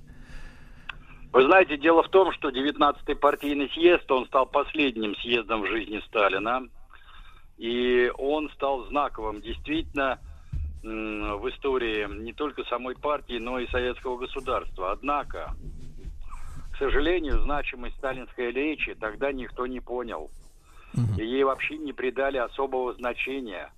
И понимание того, о чем говорил Сталин тогда, 70 лет назад, оно стало происходить только последние несколько лет, особенно с резким обострением международной ситуации. Я еще лет пять назад или шесть назад в интервью комсомолки как раз обратил внимание на вот эту сталинскую речь. Ведь он на этом съезде впервые за многие годы не делал отчетный доклад ЦК. Как руководитель партии этот доклад делал Георгий Максимилианович Маленков. И вообще все очень удивились, а почему Сталин, который присутствовал, кстати, на всех э, заседаниях съезда, не выступал. И вот в конце он произносит эту 12-минутную речь, и я хотел бы обратить внимание на два последних а, абзаца этой речи. Вот вы понимаете, это вот провидец в прямом смысле. Я прям цитирую, что он говорил. Раньше буржуазия позволяла себе либеральничать, отстаивала буржуазно-демократические свободы и тем самым создавала себе популярность в народе. Теперь от либерализма не осталось и следа. Нет больше так называемой свободы личности, права личности признаются теперь только за теми, у кого есть капитал. А все прочие граждане считаются сырьем, человеческим материалом, пригодным лишь для эксплуатации. И второе важное положение. Раньше буржуазия считалась главой нации. Она отстаивала права и независимость нации, ставя их превыше всего. Теперь не осталось и следа от национального принципа. Теперь буржуазия продает права и независимость нации за доллары. Знамя национальной независимости и национального суверенитета выброшено за борт. Вот э, смотрите, что произошло последние десятилетия, и вы увидите, насколько пророческим оказались сталинские слова и по поводу прав и свобод личности, и особенно по поводу защиты а, национального суверенитета государства и народов. А, так что вот таким вот образом. Евгений Юрьевич, ну то есть он заглянул э, в начало 21 века, получается, да? А, Ну, объяснив, дело, да, а- я- объяснив, объяснив роль э, транснационального, условно говоря, капитала в нынешних терминах, если рассуждать. Э, ну, а свобода личности, да, мы прекрасно видим, как, так сказать, затыкают рты сейчас на Западе. Ну, Да, вот. естественно, да-да. Евгений Юрьевич, Вы понимаете, а- дело в том, что вот мы сейчас как бы столкнулись э, лицом к лицу с э, проблемами глобализации, в том числе экономической, политической, идейной. Но ведь э, это уже второй заход на предмет создания мировых международных надгосударственных структур. А ведь первый заход был сделан еще в период Второй мировой войны и сразу после нее. Правда, тогда вот это движение глобализации называлось несколько иным термином – мандиализм. И как раз вот Сталин начал борьбу с этим мандиализмом практически сразу после войны, э, когда началась у нас знаменитая кампания по борьбе с безродным космополитизмом. У нас ведь тогда сознательно э, передернули содержание этой борьбы, представили ее якобы как антисемитскую кампанию, направленную исключительно против евреев, придали ей такой этнический оттенок. А ведь Сталин с самого начала говорил о том, что борьба с бедродными космополитами это и есть борьба против идей мондиализма о создании наднациональных международных управленческих структур. И он эту проблему еще очертил в 1947 году, когда внимательно с карандашом в руках изучал проект новой партийной программы, который подготовила комиссия Жданова. Там на полях этой программы он прям четко написал, надо дать решительный бой мондиализму. Ага.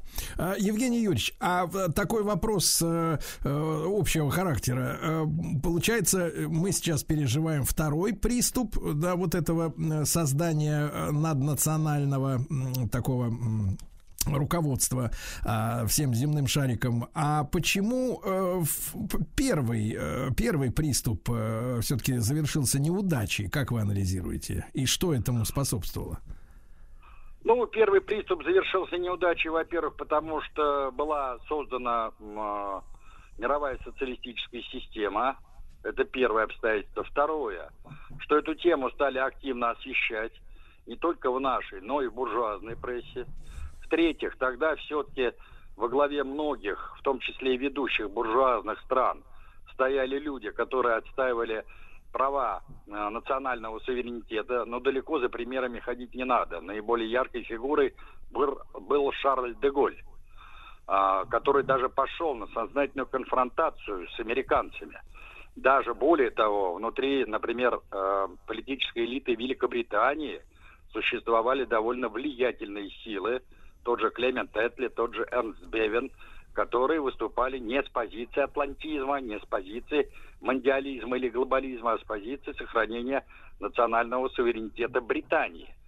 Так что тот вот первый приступ, он во многом оказался неудачным, но понятно, что планировщики того же Гарвардского проекта и других э, мондиалистских проектов, они просто затаились до поры до времени, и вот их звездный час наступил уже после краха социалистической системы и Советского Союза. И начинается второй заход по созданию уже вот этих наднациональных э, межгосударственных структур, которые стали бы контролировать все и вся. Но вот сейчас наступил очередной кризис э, вот этого проекта, который вылился вот в те события, в том числе на Украине, которые мы лицезреем. Евгений Юрьевич, а вот в этой речи Сталина, э, которой сегодня исполняется 70 лет, вы сказали, что ее тогда не поняли. Да. А, поч- Почему? Недалекие были или специально заминали? Нет, я думаю, что просто никто не понял э, вообще глубины и масштабности сталинской речи и сталинской мысли. То есть люди не осознали еще то, о чем говорил Сталин. Не только простые люди, а, значит, и руководство многих коммунистических партий, в том числе и Советского Союза. Масштаб личностей был не тот.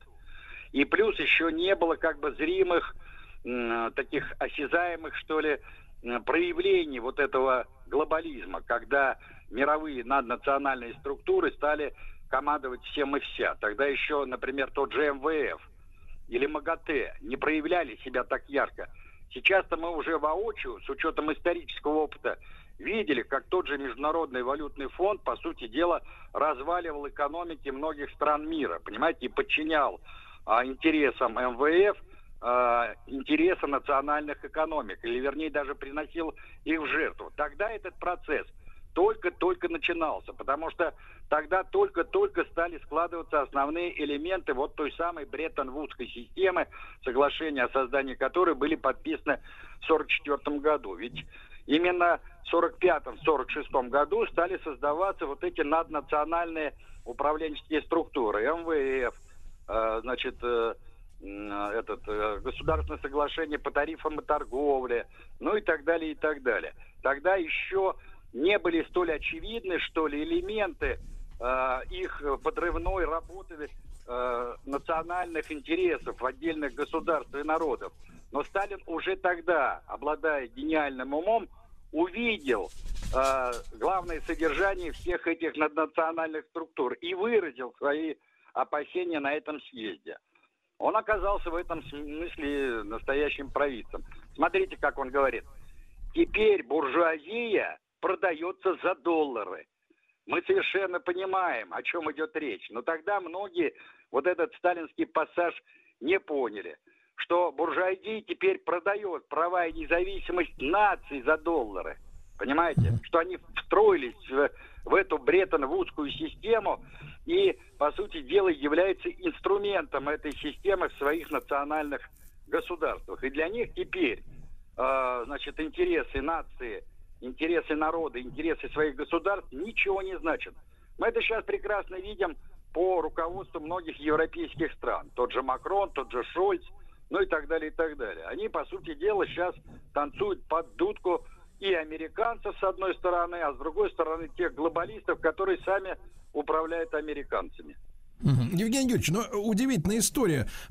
С одной-то стороны, мы же вот в этом промежутке, в промежутке этих 70 лет со дня э, публикации, да, с трибуны съезда этой речи Сталина, э, им самим, мы видим, что с одной стороны были ведь в Европе руководители, э, ну, а в какой-то степени независимые, ну, не знаю, мне кажется, даже Митеран во Франции был таким, не таким уж Ну да, послушным, как нынешние, Согласен, да? да. А, и в Германии были люди.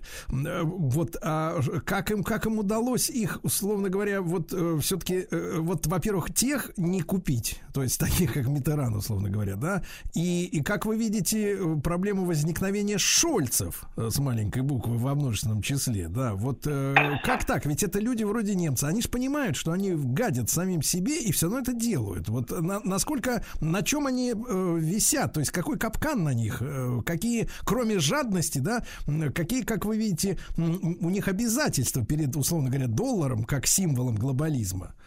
Как это получается? Вы знаете, я понял, да, вы знаете, 30 лет назад была опубликована книжечка небезызвестного Жака Аттали, который, кстати, начинал свою карьеру не где-нибудь, а в аппарате того самого Митерана, которого вы упомянули. А, Одно время этот Жак Аттали был зам генерального секретаря ООН как раз по гуманитарному сотрудничеству. Так вот, книжечка его называлась «Кочующая элита». Вот он там, по сути дела, сформулировал главные задачи глобалистов на ближайшую перспективу. Создание во всех странах мира, прежде всего в Европе и на постсоветском пространстве, универсальную элиту, которая сегодня может управлять в Москве, завтра в Брюсселе, послезавтра в Пекине, ну и далее по списку. То есть э, элиту, которая будет оторвана от своих национальных корней. А для того, чтобы это делать, надо создать единую общую систему, в том числе и в образовательной сфере. Кто стоял за созданием баллонской системы? Тот самый Жак Аттали и компания. То есть они уни- унифицировали всю систему высшего образования, а значит и подготовки будущих управленческих кадров на всех уровнях. Это касается не только политики, но и идеологии, журналистики, значит, э, ну и так далее, и так далее. И вот постепенно, это же не за один момент делалось, постепенно за вот эти вот десятилетия готовилась смена караула, в том числе и в национальных правительствах. Поэтому ничего удивительного, что э, сейчас во главе так называемых национальных государств, прежде всего в Европе, стоят такие персонажи. И еще одно важное обстоятельство. Если вы посмотрите биографию этих людей, то многие из них оканчивали не собственные национальные вузы, а учились либо в Британии, либо в Америке. А ведь это очень о многом говорит. Возьмите, например, тех же руководителей прибалтийских республик. Если вы внимательно почитаетесь в их э, биографии, то вы увидите, что они высшее образование получали, с одной стороны, в Германии. Понятно, что это давние традиции э, Германии, влияние именно на Прибалтику. А с другой стороны, проходили переподготовку в той же Британии или в той же Америке. Ну, Гарвард, это- да, вы имеете в виду? Не только Гарвард, и Иллинойс, и многое другое. А ведь, э, понимаете, именно в этот период, то есть вот молодые юношеские годы, закладывается, собственно говоря, мировоззрение многих людей. И очень немногие из них потом в процессе накопления жизненного опыта могут что-то там пересмотреть и переобуться, условно говоря, в воздухе. А ведь э, большинства, там 90, условно говоря, 9% э, людей, их представление о сущем на земле формируется именно тогда, школьные, особенно в студенческие годы. Вот и результат. Это была долгая, кропотливая работа, рассчитанная на э, значительную перспективу. И сейчас она как раз вот в 2010-х годах стала приносить ощутимый реальный результат. Как раз произошла смена политических поколений. Вот на рубеже 20-21 столетий. Потом вот чуть-чуть зачищали эту национальную элиту в 2000-е годы, когда ушли из политики Коль, на- значит, э, Ширак, ну и несколько, некоторые другие крупные фигуры, которые еще могли сказать свою фи, например, тем же американцам. Вспоминайте события э, Иракской войны, когда, например, европейские лидеры встали в позу и отказали американцам э, подставить им плечо в войне с Саддамом Хусейном. Теперь такое вообще немыслимо. Понимаете? Вот и Евгений все. Юрьевич, а тогда важный вопрос. Но ведь вот это, э, да, вот интересно, вы описали э, новые системы управления, такой аутсорс, внешнее управление в прямом и переносном смысле, да, вот такие, э, так сказать, эффективные менеджеры, да, из Да, какой-то, да, да, из да, какой-то в- выносной внешней команды, так, внешний блок питания. Вот. Да. А, а- но почему тогда Коль и Ширак, они что, не, не располагали информацией о том, что как раз вот гарвардский, иллинойский пылесос э, вы- вы- вы- высасывает эти кадры и готовит их? Э, Этот процесс э, стал только постфактум очевидным, разве? Нет, я думаю, что они все прекрасно видели и знали, но понимали огри- ограниченность своих возможностей. Потому что происходила вот эта естественная смена поколений. Ведь там же э, ни одного, ни двух готовили, условно говоря, а готовили целый поколенческий пласт.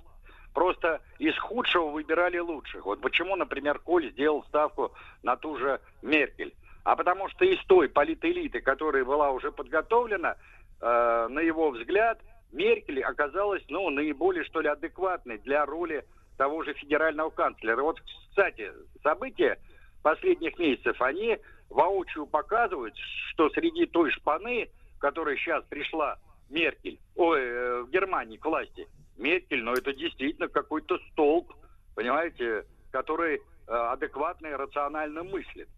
А, или, например, тот же Шредер, э, бывший канцлер Германии. Но даже они вот на фоне э, Шольца и компании э, выглядят э, какими-то гигантами. А вы представляете тогда, что за уровень политической элиты сейчас пришел к власти? Причем во многих странах мира, но прежде всего в Европе, конечно. Евгений Юрьевич, Все же а- давно уже говорят о Да. э, деградации не только политической элиты, а вообще элиты как таковой. То есть тех, тех, э, кому общество, я слово доверие, конечно, беру в кавычки, ну, доверило управлять собой. Мгм. Евгений Юрьевич, а вот феномен э, вот просачивания во властные структуры всех этих зеленых, этих сумасшедших людей, которые прикрываются заботой об экологии, о природе, вот, и, в принципе, имеют э, происхождением там гинекологи, какие-то детские писатели, да, вот да, вся вот эта да. шваль, вот она, она вот, э, как, ну, ну, бюргеры-то, они, они что, тоже отупели, выбирая таких себе, э, так сказать, вот... Да, э, да, тоже отупели, как ни странно. А почему они отупели? А потому что Болонский процесс уже приносит первые плоды, понимаете? Национальные системы образования, подлинного образования, они разрушены. Все по единым стандартам тупеют. И в Европе, и у нас в стране. Посмотрите, та же система ЕГЭ, та же система бакалавриата, магистратуры. Да, обыватель, который идет и голосует, он также тупеет вместе со своей политической элитой. И это уже давным-давно многие отметили. Просто сейчас это проявилось, э, ну, наиболее ярко, что ли, эти изъяны. Потому Ну, что я, я читал, был- Юрьевич, да-да, Евгений читал, ну, читал в какой-то аналитической записке, что у поколения, э, ну, вот, молодняка нашего а, авторитетной фигурой по всем вопросам является Даня Милохин, например, Ну да, да, да, да, да. да. э, который, Ну, конечно, еще может помните- даже и за пояс заткнет еще эту, э, как бы, фон дер Ляйен. Слушайте, ну, естественно, по- послушайте, я еще когда работал простым учителем, не был даже директором, не случайно вот поколение 90-х, я прошу прощения, называли поколение Пепси. Может быть, это несколько оскорбительный, так сказать, эпитет. Но, тем не менее, это вот как раз показывало, э, что становится приоритетом вот этих новых поколений. Баночка пива, понимаете? Ну, или баночка Пепси. То есть это есть Да. вот предел мечтаний и человеческих устремлений. Вот, к сожалению, оно так произошло. Я не хочу сказать, что а, это сплошь и рядом. Но вот этот отрицательный отбор, он сознательно делался прежде всего на уровне Да. а, подготовки политической и экономической Да. элиты. И Поэтому Иосиф сейчас- Виссарионович, друзья мои, Иосиф Виссарионович Сталин 70 лет назад э, в своей речи на 19-м съезде в э, Кремле об этом уже тогда знал и об этом говорил. Евгений Юрьевич Спицын, историк, публицист, как всегда, огромное спасибо. Специальный проект «Наука. Новые горизонты» на Радио Маяк. В рамках проекта «Ледокол знаний» Homo Science Project. Ну что же, дорогие товарищи, лекции, лектор Сергей Валерьевич подошел микрофону, правильно? С нашей любимой рубрикой. Да-да-да, вы записывайте с карандашом на полях. Дорогие товарищи, две недели идет наш совместный проект «Ледокол знаний Homo Science Project» при поддержке госкорпорации «Росатом». Правильно? Мы продолжаем, ну и поскольку уже половина проекта позади, надо спешить. Времени не так много, э, в правила уже все, в общем-то, выучили, но я еще раз напомню.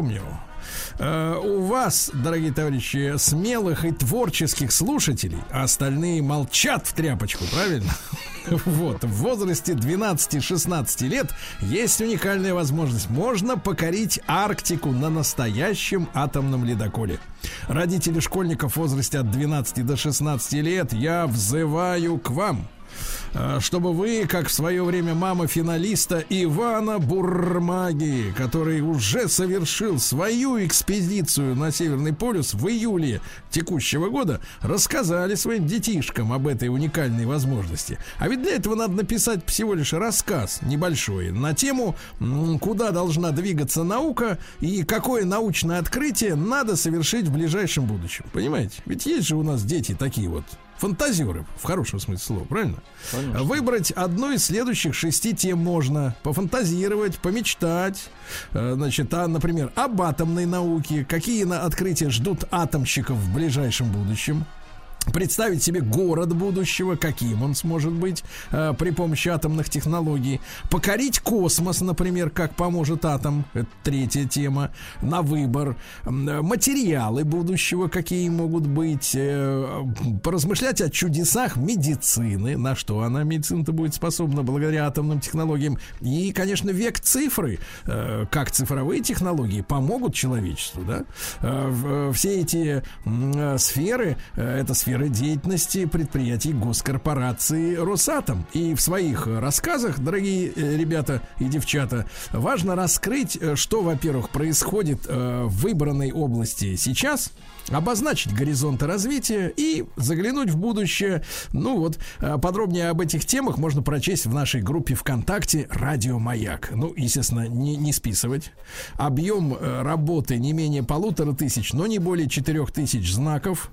Вот, э, также нужно обязательно упомянуть три ключевых понятия. Атомная энергия, наука, открытие. Выложить свою работу в социальной сети ВКонтакте на своей страничке с одним или всеми тремя хэштегами, а именно «Маяк. Человек знаний», «Маяк. Наука. Новые горизонты» и, наконец, «Маяк. Ледокол знаний». До 27 октября мы работы принимаем, а уже 28 объявим имя и фамилию финалиста.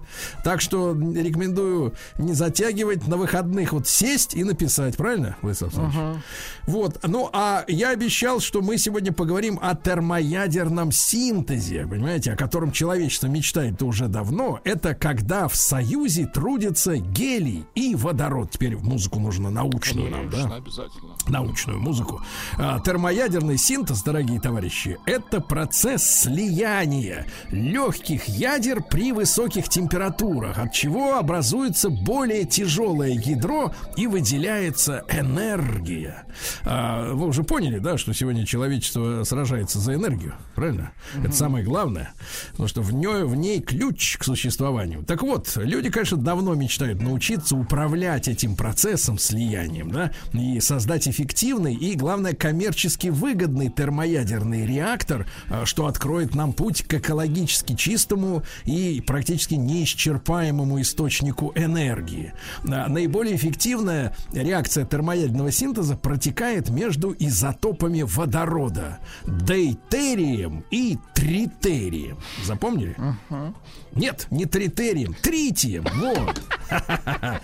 Да, сложные слова, согласен. Это Даже наука, Сережа может конечно. Наука проб и ошибок метод использует. Дейтерий и тритий. Идея термоядерного реактора основана на концепции управляемого термоядерного синтеза. Это синтез более тяжелых атомных ядер из более легких э, с, целью получить энергию. Ну и наиболее развитая концепция. Это концепция это у ученых называется э, мечта. А, Вот, концепция термоядерной установки это токамак. Слышали такое слово, да? Э, Сегодня на юге Франции, например, 35 стран участвуют в создании крупнейшего в мире токамака под названием ИТЕР. И он станет первым термоядерным устройством, выход энергии которого будет превосходить затраты на разогрев плазмы. Самое главное, чтобы затраты преодолеть. Ну, понимаете, конечно, да? это главный принцип. КПД, да, правильно? И первым способным поддерживать термоядерный синтез в течение долгого времени, чтобы он не затухал. Ну и Россия одна из ведущих участниц этого проекта ИТЕР. Российским специалистам поручено производство 25 уникальных систем будущей установки. В разработке и изготовлении оборудования ИТЕР задействовано более 35 ведущих научно-технических учреждений, предприятий, комплексов во многих городах страны. Люди работают. Вот, э, Россия выполняет все взятые на себя обязательства строго по графику. И причем далеко не все партнеры э, наши иностранные могут этим похвастаться, представляете?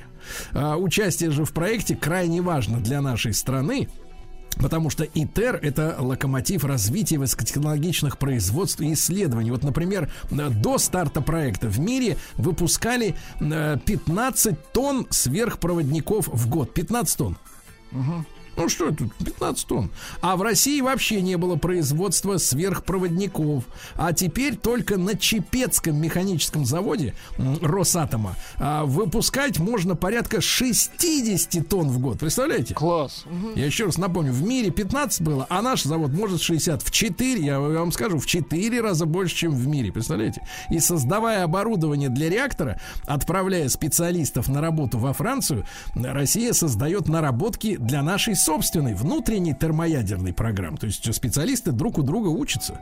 И в 2021 году в рамках комплексной программы развития техники, технологий и научных исследований в области использования атомной энергии в Российской Федерации на период до 2024 года вот, стартовал федеральный проект разработка технологий управляемого термоядерного синтеза и инновационных плазменных технологий. Вот как. Одна из ключевых задач проекта это создать токамак а, с реакторными э, технологиями ТРТ. Эту установку нового поколения планируют построить э, в, э, так сказать, в учреждении, которое называется Тринити. А оно входит в Росатом уже к 2030 году. В установке будет использоваться как технологии, наработанные в России во время участия в международном проекте, так и наши сольные, совершенно новые технологии. А также в рамках программы запланирована модернизация существующей инфраструктуры. Например, Токамак Т-15МД, э, который запущен в прошлом году в Курчатовском институте, а, будет доукомплектован системами дополнительного нагрева, диагностики, сбора, обработки данных, генерации тока и другими э, устройствами и элементами. А среди прочих задач программы создать прототип плазменных ракетных двигателей. Ты представляешь? Круто. плазменные.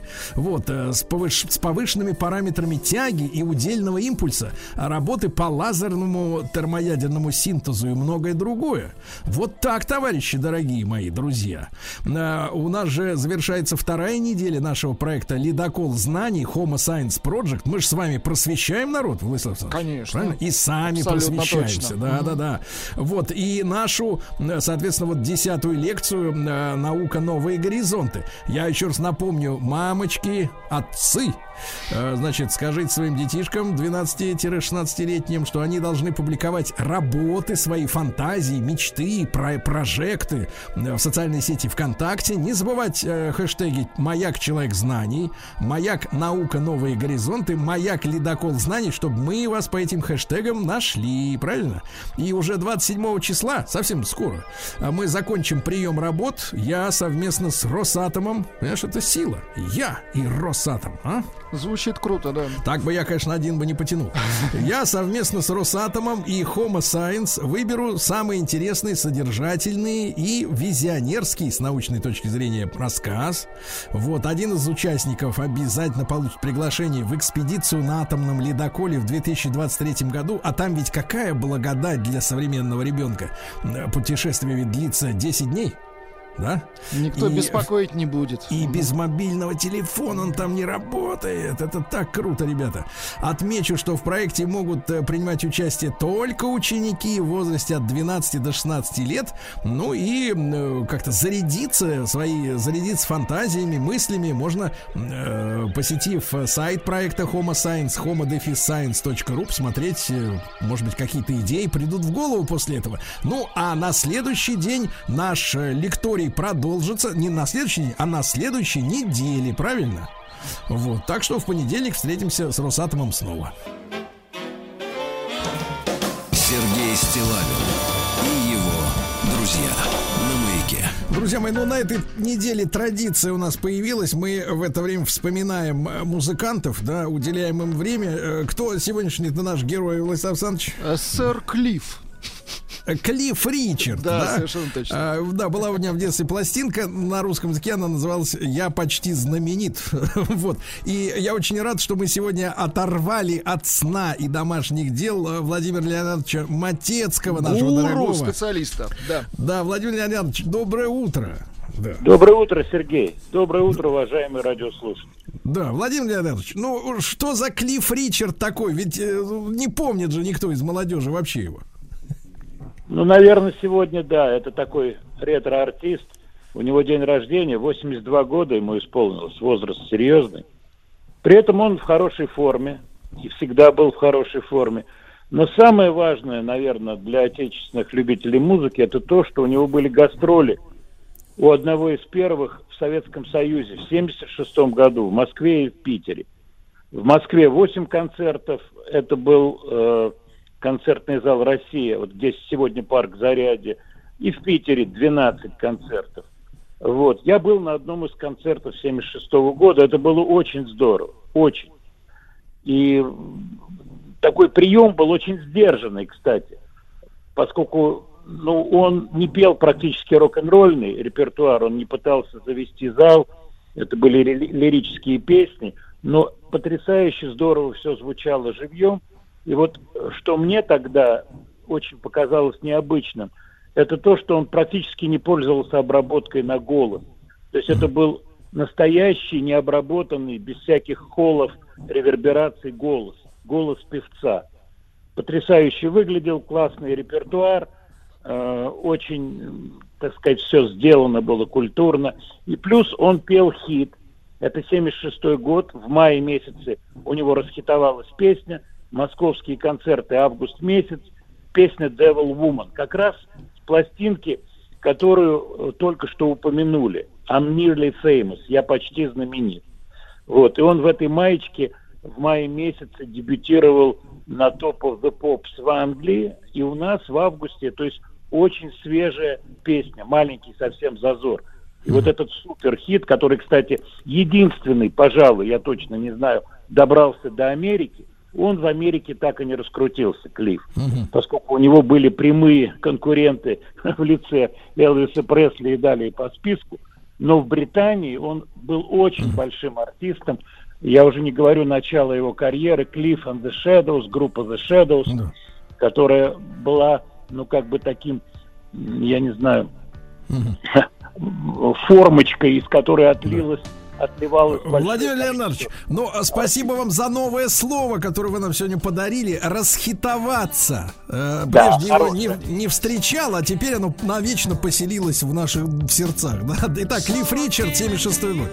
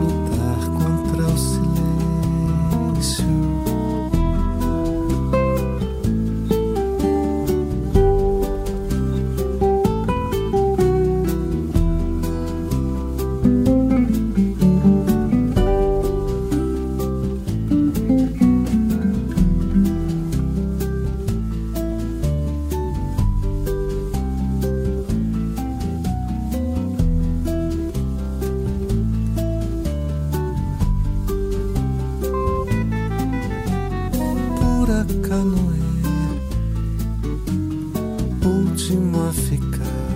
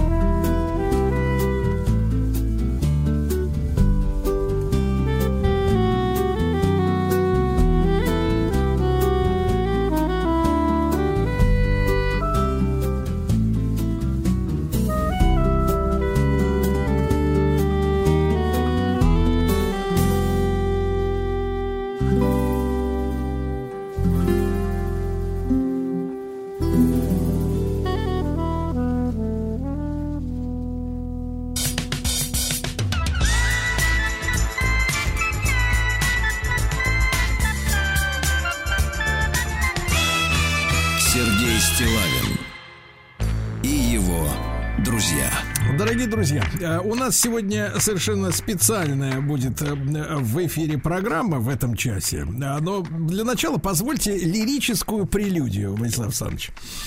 Оттолкнемся от исторического факта. В 1964 году в этот день э, Никит Сергеевич Хрущев вылетел из Кремля на пенсию. Такая не круглая дата, но тем не менее интересно. А как вылетел? Он поехал в отпуск Отдохнуть на море То есть поехал, это отпусков. Да, и наш, наш прикормленный доктор э, Анатолий Да. тоже уехал в отпуск. И пока он туда уехал, звонит мне наше с вами руководство. И говорит, Сергей Валерьевич, тут у нас такая история. Мы запускаем на выходных э, новый цикл программ. Очень, как говорится, необычный. И тоже связанный с психологией, с излечением. Вот как раз вот в субботу в 17.00. Да. Это было, наверное, несколько месяцев назад уже. И говорят, «Э, Сергей Валерьевич, а вот э, надо бы нашим слушателям, да, объяснить э, утренним, да, как они смогут подлечиться Именно подлечиться, да? что важно, бесплатно. Потому что, Очень ну, в важно. принципе, да, да, услуги специалистов, я некоторых из них шерстил, они дороги достаточно, да. А лекарство не может быть дармовым, правильно, да. Вот, а в эфире подлечиться. И как вы меня спросили, наше, наше уважаемое начальство, Сергей Валерьевич, смотрите, чтобы вот как-то вот познакомиться с новым лекарем, э, значит, соответственно, мозгоправом, а, а заодно и психологом, исследователем, понимаете, бизнес-тренером. Я говорю, «Да я очень даже рад, очень даже рад. И вот в нашей студии Сергей Насибян. Сергей, доброе утро. Доброе утро, Сергей. Доброе утро. Да, уж извините за долгую прелюдию. А, Приятно. В нашей мужской компании. Обычно там нам, мужчинам, такое, значит, как бы это не требуется. Вот, но тем не менее, э, Сереж, э, э, я специально не стал заранее, честно скажу, значит, читать материалы, да, чем вы, как вы конкретно вправляете. Спасибо. Вот, мне интересно это вместе со слушателями, которые, допустим, вот у нас сегодня в утреннем эфире, да, и те, которые э, не слышали уже ваши э, программы, разобраться и в методе, и, и, может быть, приготовиться, и настроиться на то, что в 5 часов вечера э, по субботам у них есть возможность подлечиться. Вот в чем, в чем вы видите свой, как говорится, вот стержневой такой корневой важный прием, к которому слушатель должен быть готов? Ой, ну, наверное, в первую очередь э, мы должны разобраться в названии программы слова провокация. Да. А, потому что провокация это всегда вызов. И, конечно, если я работаю с э, клиентом лично, персонально, в рамках группы, или это в кабинете, или это бывает где угодно, то провокация может быть физично в первую очередь. То есть я могу сделать что-то физически или предложить сделать какое-то физическое Вы действие. можете стрелять в пациента? Не, ну стрелять я бы не стал. Я понимаю, что все насмотрелись э, сериала и думают, что я людей сжигаю в сараях. Нет, я, конечно, никого не стреляю, не сжигаю. Но при этом, при всем, знаете, например, однажды у меня в моей практике был такой случай, когда ко мне обратился человек с жуткими паническими атаками, который, будучи 48-летним мужчиной а, кавказской национальности, назову так, э, в общем, а, чтобы понять его внешнюю брутальность и мужественность, он приехал в сопровождении жены, потому что не мог один выходить из дома. А, ну, а я, соответственно, подговорил в какой-то момент его супругу уехать, оставить нас на час. И в какой-то момент мы с ним разговаривали. Я говорю, а чего такой спокойный? Он говорит, ну, я вот, знаете, доктор, я спокойный, потому что, потому что жена сидит в коридоре. Я говорю, ну, выйдите, посмотрите, где жена. Вот он вышел, жены нет. Он говорит, наверное, она в машине. Я говорю, ну, сходите, посмотрите. Он вышел, машины нет. А, ну, соответственно, все, у человека потерянность. Потом я его потихонечку, разговаривая с ним, вывел на улицу. Мы с ним дошли до метро на тот момент, я помню, Таганская, у меня там неподалеку был кабинет. Ну, так вот, когда я позволил ему пережить пик его атаки именно а, у метро, в куче огромных людей, там, я не знаю, машин, проезжающих мимо, ну и всего того, что его пугало, ну, знаете, вдруг в какой-то момент он перестал а, страдать от панических атак. А до этого какое-то время сидел на разного рода таблетках. Вот пример такой может быть. Что же касается эфира, то в эфире я человека не вижу, и поэтому мне остается только слушать. А слушание — это очень важный инструмент терапевта, психолога, консультанта. И моя задача просто слушать не то, что мне говорят, а то, что от меня старательно скрывают. И мой метод как раз заключается в том, что я это хорошо вижу, хорошо слышу. А дальше моя задача спровоцировать, То есть другими колдун, словами, что ли? вызвать его реакцию. Почему колдун? Нет, раскусить. Раскусить, ну конечно, слышать. А, нет, колдовства в этом никакого нет. Более того, я не верю ни в колдовство, ни в чудо. И все вполне могу объяснить и себе, и людям. Вот так что так. Моя задача услышать реакцию, увидеть ее. Так, понимаю. Ну, а если о теории, да, вот работы с э, вообще, в принципе, с людьми, с возникновениями у людей проблем, да, ну, д- достаточно расхожая это банальная затертая история про все, что все из детства, Мгм. причем, причем даже не просто из детства, когда человек себя помнит, а он может и не помнит себя. Конечно. Вот э, титьку не так давали ему, вот он и заболел ха, в возрасте. Вот э, с вашей точки зрения, ну, получается, вот даже самые отвратительные, отъявленные какие-нибудь, да, вот э, с искаженной психикой э, подонки, они Подлецы. н- не виноваты, получается. А, Цель любой э, школы психотерапии, э, на мой взгляд, как раз-таки заключается в том, чтобы привести человека к его целостности через осознание его ответственности за собственные поступки, мысли, чувства и так Кстати, далее. кстати, Сереж, э, сразу прерву. Э, Когда возникает слово ответственность, у меня по спине э, как будто вот шерсть ходуном ходит, как, знаете, у собаки, которую видит От Сергея последние Да. 10 лет только так, этого и требует. Только. Нет, это требуется по жизни. Просто в последнее время, лет 15, как, действительно, вот мы же на стыке говорим, да, там и мужская, и женская, и семейная, да, история бывает.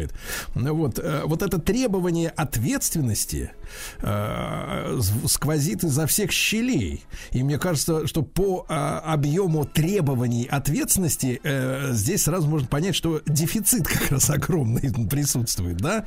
И я нет, но я понимаю, что такое ответственность, например, взять за собаку, за ребенка. Но когда женщина 40 плю говорит, что я хочу, чтобы я найти на мужчину, который возьмет за меня ответственность, ну что это, за бардак, ну что за люди? Ну, это она же таким образом пытается снять собственную ответственность, переложив ее на мужчину, на собаку и на кого угодно другого. Более того, когда люди заводят собаку, очень часто они перекладывают на собаку ответственность за свое психологическое ладно. состояние, конечно. Ну а как? Они говорят, у, у меня, у меня, говорит, коты. да, там, Я не могу, например, переехать из э, Потому что квартиры, потому что у меня коты. Или я не могу выйти замуж, потому что у меня кот не принимает мужчин. По- поверьте мне, как психолог я слышал разные стороны Неплохо. и разные истории про то, как люди перекладывают ответственность на животных. Конечно, я вот смотрите, вот Владислав Александрович, который напротив вас сидит, Я да, я котовод. говорю, нет, нет, я говорю, слушай, ну приезжай ко мне в баню, у меня тут полный шкаф забит всякими книгами, э, в кавычках, А вот, приезжай, почитаем, попаримся, он говорит, у меня кот, я не могу. А у вас собака, я не могу. Я... Конечно. Вот, ну это шутка юмор, но тем не менее, возвращаясь, да, вот э, к, э, т- а как тогда прийти к э, тому, чтобы человек, э, ну хотя бы за себя начал отвечать сам, Э, вот избавился от инфантилизма, получается, так, да? Именно так. э, Но не всегда инфантилизм будет лежать в основе а, его, там, скажем, безответственности. Но вы понимаете, Сергей, нам надо в этом смысле сначала договориться о том, что я в слово ответственность не вкладываю морализаторское понятие этой ответственности, не вкладываю в него юридическое понятие ответственности. Когда И я говорю- и, и финансовое в том числе. Когда я говорю про ответственность, я говорю про м, осознанное понимание а, процессов, которые происходят в психике человека, и Так. про его связь с результатами его действий. Вот что важно. Ведь смотрите, а, человек совершает огромное количество активностей. Но для того, чтобы активность стала действием, нам необходимо осознать мотивы, осознать цель, осознать будущий результат и так далее. Цену, которую мы за это заплатим. Вот э, человек, ну, он же совершает 90% своей жизни э, разного рода действий, просто э, не осознавая. И поэтому мы можем это все списать на активность. Он встал, почистил зубы, побежал на работу, но он совершенно, например, не осознавал в этот момент, он пошел кратчайшим путем или привычным путем, удобным путем или путем, который, который был бы ему, ну, скажем так, познавателен для Неужели него. у нас так много зомби, Сережа? да? У нас абсолютное большинство, Большинство зомби. кошмар. Конечно. Но с другой стороны, мы Конечно. наталкиваемся на второе популярное слово. Оно сейчас, кстати говоря, вот пошло на убыль. Как-то, мне кажется, это ковидло это все переломало немножко в народе. Но вплоть до 2020 года вот это второе слово по популярности, ну, понятно, второе надежность, это вот э, мужчина-холодильник такой, да, который постоянно морозит и не, не выносит мозг. А третье по популярности это осознанность. Вот, осознанность. И, и этим замордовали уже этим словом, да. Я говорю, а что можно делать осознанно? Ну, говорят, они же, они словами, э, женщины любят э, жонглировать словами, да. Женщины, Вот как да. бы. Мне Они кажется, как у нас бы, какая-то шовинистская они причем- программа. причем- Абсолютно, это наш Да-да-да, конек. при- Как началось, так и, по- по- так и катится. Да. Так вот, а вы, вы общаетесь с, мужчиной, э, главный сексист года страны. между прочим. 2018 да. Ну, Так что давайте так. Итак, психолог против сексиста. Нет, за, за. За. За сексиста. Да-да. Сексистом погоняет. Так вот, Сереж, а ответственность, да, начинаешь женщин спрашивать, а что вы имеете в виду? Они начинают путаться, потому что очень часто они словам придумывают какие-то свои смыслы, иногда их иногда мутные, непонятные. Мне говорят, ну вот, ну да, осознанно, действительно, надо как-то вот вы, ну давайте вашими словами, зубы чистить осознанно. Чтобы вот чувствовать, понимаешь, рукой вот этой, в которой щетка зажата. В душ сходить зубик. осознанно, да. Так, а тут у меня пломба, а тут что? Или, или натирать этим мылом себя натирать, значит, осознанно. Но мне кажется, это вот э, какая-то болезненная, болезненная история. Но не все надо пропускать через вот э, логику какой-то момента. Ну, Идеализируя, конечно, надо все. Но здесь важно понять, что, опять же, если уж говорить, э, давайте так, я сяду тоже на конька Так. такого сексиста-шовиниста и Да. буду говорить, что э, женщины, которые требуют от мужчины надежности, осознанности и ответственности, они Да. очень часто к этим словам приписывают, помимо морализаторских качеств, еще и очень много эзотерической э, идеологии. И в частности, когда они, например, говорят про осознанность, они очень много туда вкладывают духовности. Но дело в том, что психология заканчивается там, где начинается духовность. Квази-духом, мис- ми- мистичность. Да, скорее, Да, да, да, да, да. И поэтому э, осознанность очень легко, на мой взгляд, объясняется. Потому что когда спрашиваешь человека, вот я спрашиваю часто на своих там тренингах, каких-то лекциях, что же такое осознанность? Ну и вот тут я начинаю слышать все то, что вышеперечислено, еще добавлено. И в частности есть такое объяснение осознанности, как быть здесь сейчас, быть в моменте. В мо- ой, в Да, да, да, да. Я все эти слова знаю. Все эти слова я слышал много раз. Нет, у меня гораздо проще в этом В ресурсе и в моменте. вот два вот Не-не-не. Сергей, еще в потоке. Это важно. Да, да, да, это важно. Быть в потоке это что? Это слово с сегодняшнего дня. Мне кажется, в ближайшие пару лет вся реклама будет на этом построена. Так вот, э, осознан- Поток почему-то мне представляется, знаете, в большей степени, знаете, Северный, вот, да? вот груша в унитазе хандрит и течет, там уже, знаешь, ржавчина такая от потока непосредственно. Вот он подтекает и сипит, э, набирается постоянно. Вот мне вот этот поток представляется, когда они так говорят. так Я вот, не знал свои болезни эти, этой фразы нормально? так вот, э, дело в том, что осознанность это же очень просто. Это как э, по Канту. Мы все время находимся в вопросе, и здесь важно а, настроить э, вопросы собственной психики. Осознавать это означает э, знать ответ на вопрос, что я делаю, зачем я это делаю и как я это делаю. И на, на самом деле это состояние, оно э, важно в любой абсолютно деятельности человека. Вот как только мы переходим именно к деятельности, а не с- активности в деятельность. Вот, и поэтому э, это говорит о том, что там, условно говоря, человек э, личностно растет.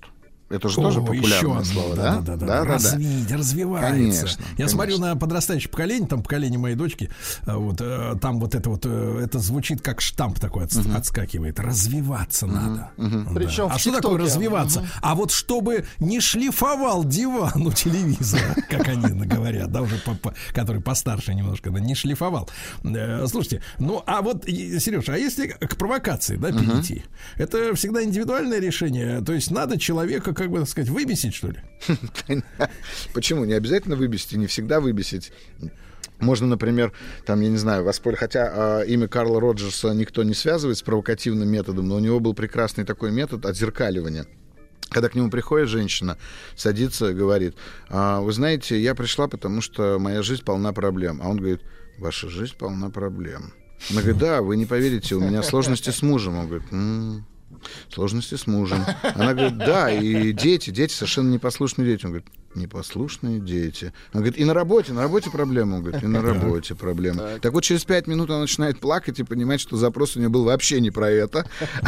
А ей там нужно какое-нибудь, не знаю, понимание, принятие, в конце концов, Просто в этом во всем. поговорить. Так что провоцировать можно и так. Нет, бесить не обязательно.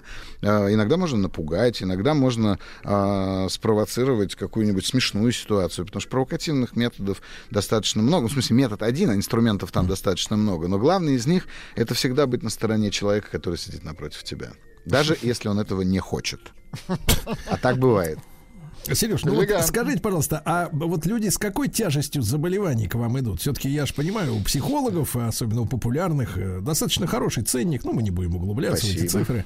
Вот, но тем не менее э, м, идут же больные, правильно? Нет, ну вот нет, так вот, нет, нет, нет, ну, согласитесь, нет, да? нет. Нет, смотрите, идут две, две, два Нет, типа. мы знаем, что два здоровых типа нет, людей. Сергей Валерьевич. А Вот смотрите, больной и богатый, да? А, потому что Мечта. бедный и здоровый не пойдет, да. Но смотрите, больно- но, но смотрите, какая интересная история. Больной и богатый, но получается, что болезнь-то ему не помешала хорошо жить с точки зрения материального. Очень да? часто даже помогла. Вот, так Конечно. зачем же он избавляется от своей фишки? Вы удивитесь, нет. э, Во-первых, давайте все-таки договоримся. И то, что я говорю в своей программе, я как раз никого не лечу. Я бы, я бы еще, может быть, применил бы слово исцеляю, то есть привожу к некой целостности структуры. Но не лечу точно. Это первое. Во-вторых, у меня не медицинское образование. Это тоже важно понимать. Третье. а, Психолог, а, как и психотерапевт, работает все-таки до начала патологий, которые лежат за пределами а, невроза. Там, где начинается психоз, это уже а, вопросы малой и большой психиатрии. Поэтому, Клиники. да, ну нет, клиническая бывает и психология, а вот психиатрия бывает малая и большая. Ну, там уже, как сказать, по-разному. А, бывает, что А где грань-то вот между вот психом ненормальным и вашим пациентом? очень так. Ну, как, а как мне же, мне же надо вам на каком-то конкретном тогда примере это объяснять. Ну, условно говоря, а, если у человека раздвоение личности, это, очевидно, Так. уже болезнь, которую нужно лечить психиатрией. А если человек, например, просто, вот как сейчас задают вопрос, боится, вот человек пишет, откуда, Да-да-да, а первые почему фобия, говорит, почему фобия высоты? Ну, вот я бы тут, конечно, попровоцировал бы с точки зрения того, что как, как, когда человек начинает бояться высоты, на табуретке он уже боится высоты, а на стремянке он уже боится высоты, или он только с девятого этажа начинает бояться высоты, понимаете? Тут же надо вот в этом смысле задавать эти вопросы. Поэтому еще раз повторю, что мои клиенты это все-таки люди а, с невротическим максимум расстройством а, Это истерички. А, истерики, Ну, истерички, называем истероиды. Ну, мы же все-таки втроем Да, сидим. да, ну, да, да, можем. истероиды. Но Так. при этом, при всем, э, вполне себе может... э, Однажды я просто помню, ко мне сел э, в кресло человек, и он просто с того, как он сел, я сразу понял, что он психопат. Так, так, так. Да, и он был, он был абсолютно, псих- он был собой абсолютно психопатичен. Он был, знаете, что он мне сказал? Он мне Ну, сказал, я очень богатый человек, Так. Так. а я хочу, чтобы вы сразу понимали, что я очень успешный человек. Я говорю, как вы это определили? Он говорит, я за 12 лет своей деятельности 6 раз обнулялся и становился миллионером снова. Я говорю, так вы идиот, батенька. И вот это была провокация, потому что вот в этот момент он, он сказал, в смысле? Я говорю, ну надо быть дебилом, чтобы одной и той же деятельностью 6 раз совершить одни и те же ошибки. Понимаете? А потом я с ним просто начал математически считать. Ну, как бы, сколько ты потерял в первый раз, сколько ты заработал потом, сколько ты потерял второй, сколько... Он в Но плюсе? в итоге, нет, он может быть и в плюсе, но можно было следующие пять действий не делать. Ну, ясно. Вот. Но при этом, при всем, надо признать, что он э, очень квалифицированный, эм, акциями торгует у нас. Как, как они... Дилер. Да, я тоже слово дилер лезет, но Нет, нет. но это запрещено. Э, Финансист. Не финансист, они называются как, э, господи, Брокер. Брокер, да, брокер. Он, он э, считает себя очень успешным брокером там и Не, так ну, то есть далее. психопатия ему об- Да, об- да, да, да, обостряет да, да. интуицию. Абсолютно. Несколько раз успешно. Абс- несколько раз успешный, да. То есть, Поэтому- смотрите, то есть, смотрите, получается, их лечить-то и не нужно. Иначе они перестанут быть довольны Зарабатывать деньги. материальным положением, да? Вот. Поэтому а он как бы приходит- нам научиться вот наоборот делать больными тех, кто финансово не успешен, чтобы они добивались результата? Вот, понимаете, вот, од- вот я смотрю, вот бесплатно вам отдаю идею. Наоборот, вгонять человека в психоз, чтобы он начинал зарабатывать. Крутиться. А, так тоже можно. И так э, я, я все время смеюсь на тему того, что так работает американский коучинг. Да. То есть мы вгоним человека в психоз, он заработает, а потом он приходит и говорит, а я что-то не понял, где, его. где это, где, что это, это, знаете, такой американский сержант армейский. Давай, давай, ты сможешь, давай, давай, давай, тряпка, давай, что? И в итоге человек добегает, конечно, до каких-то высоких результатов, но Да. дальше сдувается. Вот Друзья мои. Сергей Насибян, бизнес-тренер, психолог, исследователь, провокатор. Да. Сергей Стилавин его друзья.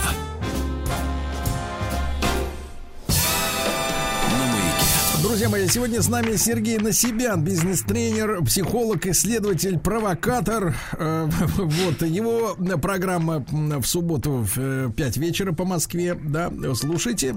А, Сергей Сереж, я бы хотел... э, хот- под- Я бы подтягивает- хотел, погодите, пока подтягиваются, э, пока подтягиваются скупые, скупые пока подтягиваются. Потенциальные.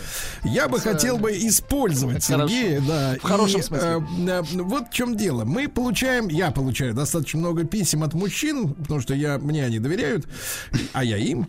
А, Вот, а, женщины пишут реже, ну, видимо, скрытность какая-то имеется. Рассказывают о своей жизни, о том, что там через 8, 10, 12 лет наступили проблемы после знакомства, да, уже есть дети, тяжелые проблемы. Я бы хотел с вашей помощью вот выяснить, вот смотрите, на этапе знакомства, да, эта тема актуальная. А, вот просто вот я вот сейчас прочту объявление сайта знакомств, ну, своднический Давайте. ресурс. Вот, а вы подскажете, насколько тяжелые проблемы, да, вот у а, женщины. Как быстро бежать от нее? Я, соответственно, по женским анкетам, вы понимаете, Конечно. старой закалки. Конечно. А, вот. И э, э, что, э, что такие анкеты надо сразу листать. Как бы ни выглядел человек на фотографиях, если он такое пишет, то, в принципе, сразу влево. То есть nine. А, значит, женщина 38 лет. О себе. Хочу встретить мужчину, у которого есть цели и планы на эту жизнь, которые не жалко и разделить в скобках. И это не дача, телевизор, диван, умеющего держать слово, нести ответственность за двоих. Важно, чтобы он отличался от меня не только растительностью на лице и гениталиями. Я заводчик декоративных крыс с наградами. Умею паять СМД и BGA. Готовлю самый вкусный гороховый суп на свете. Да, неплохо. Ну, я бы после первой строчки уже бы свайпал влево.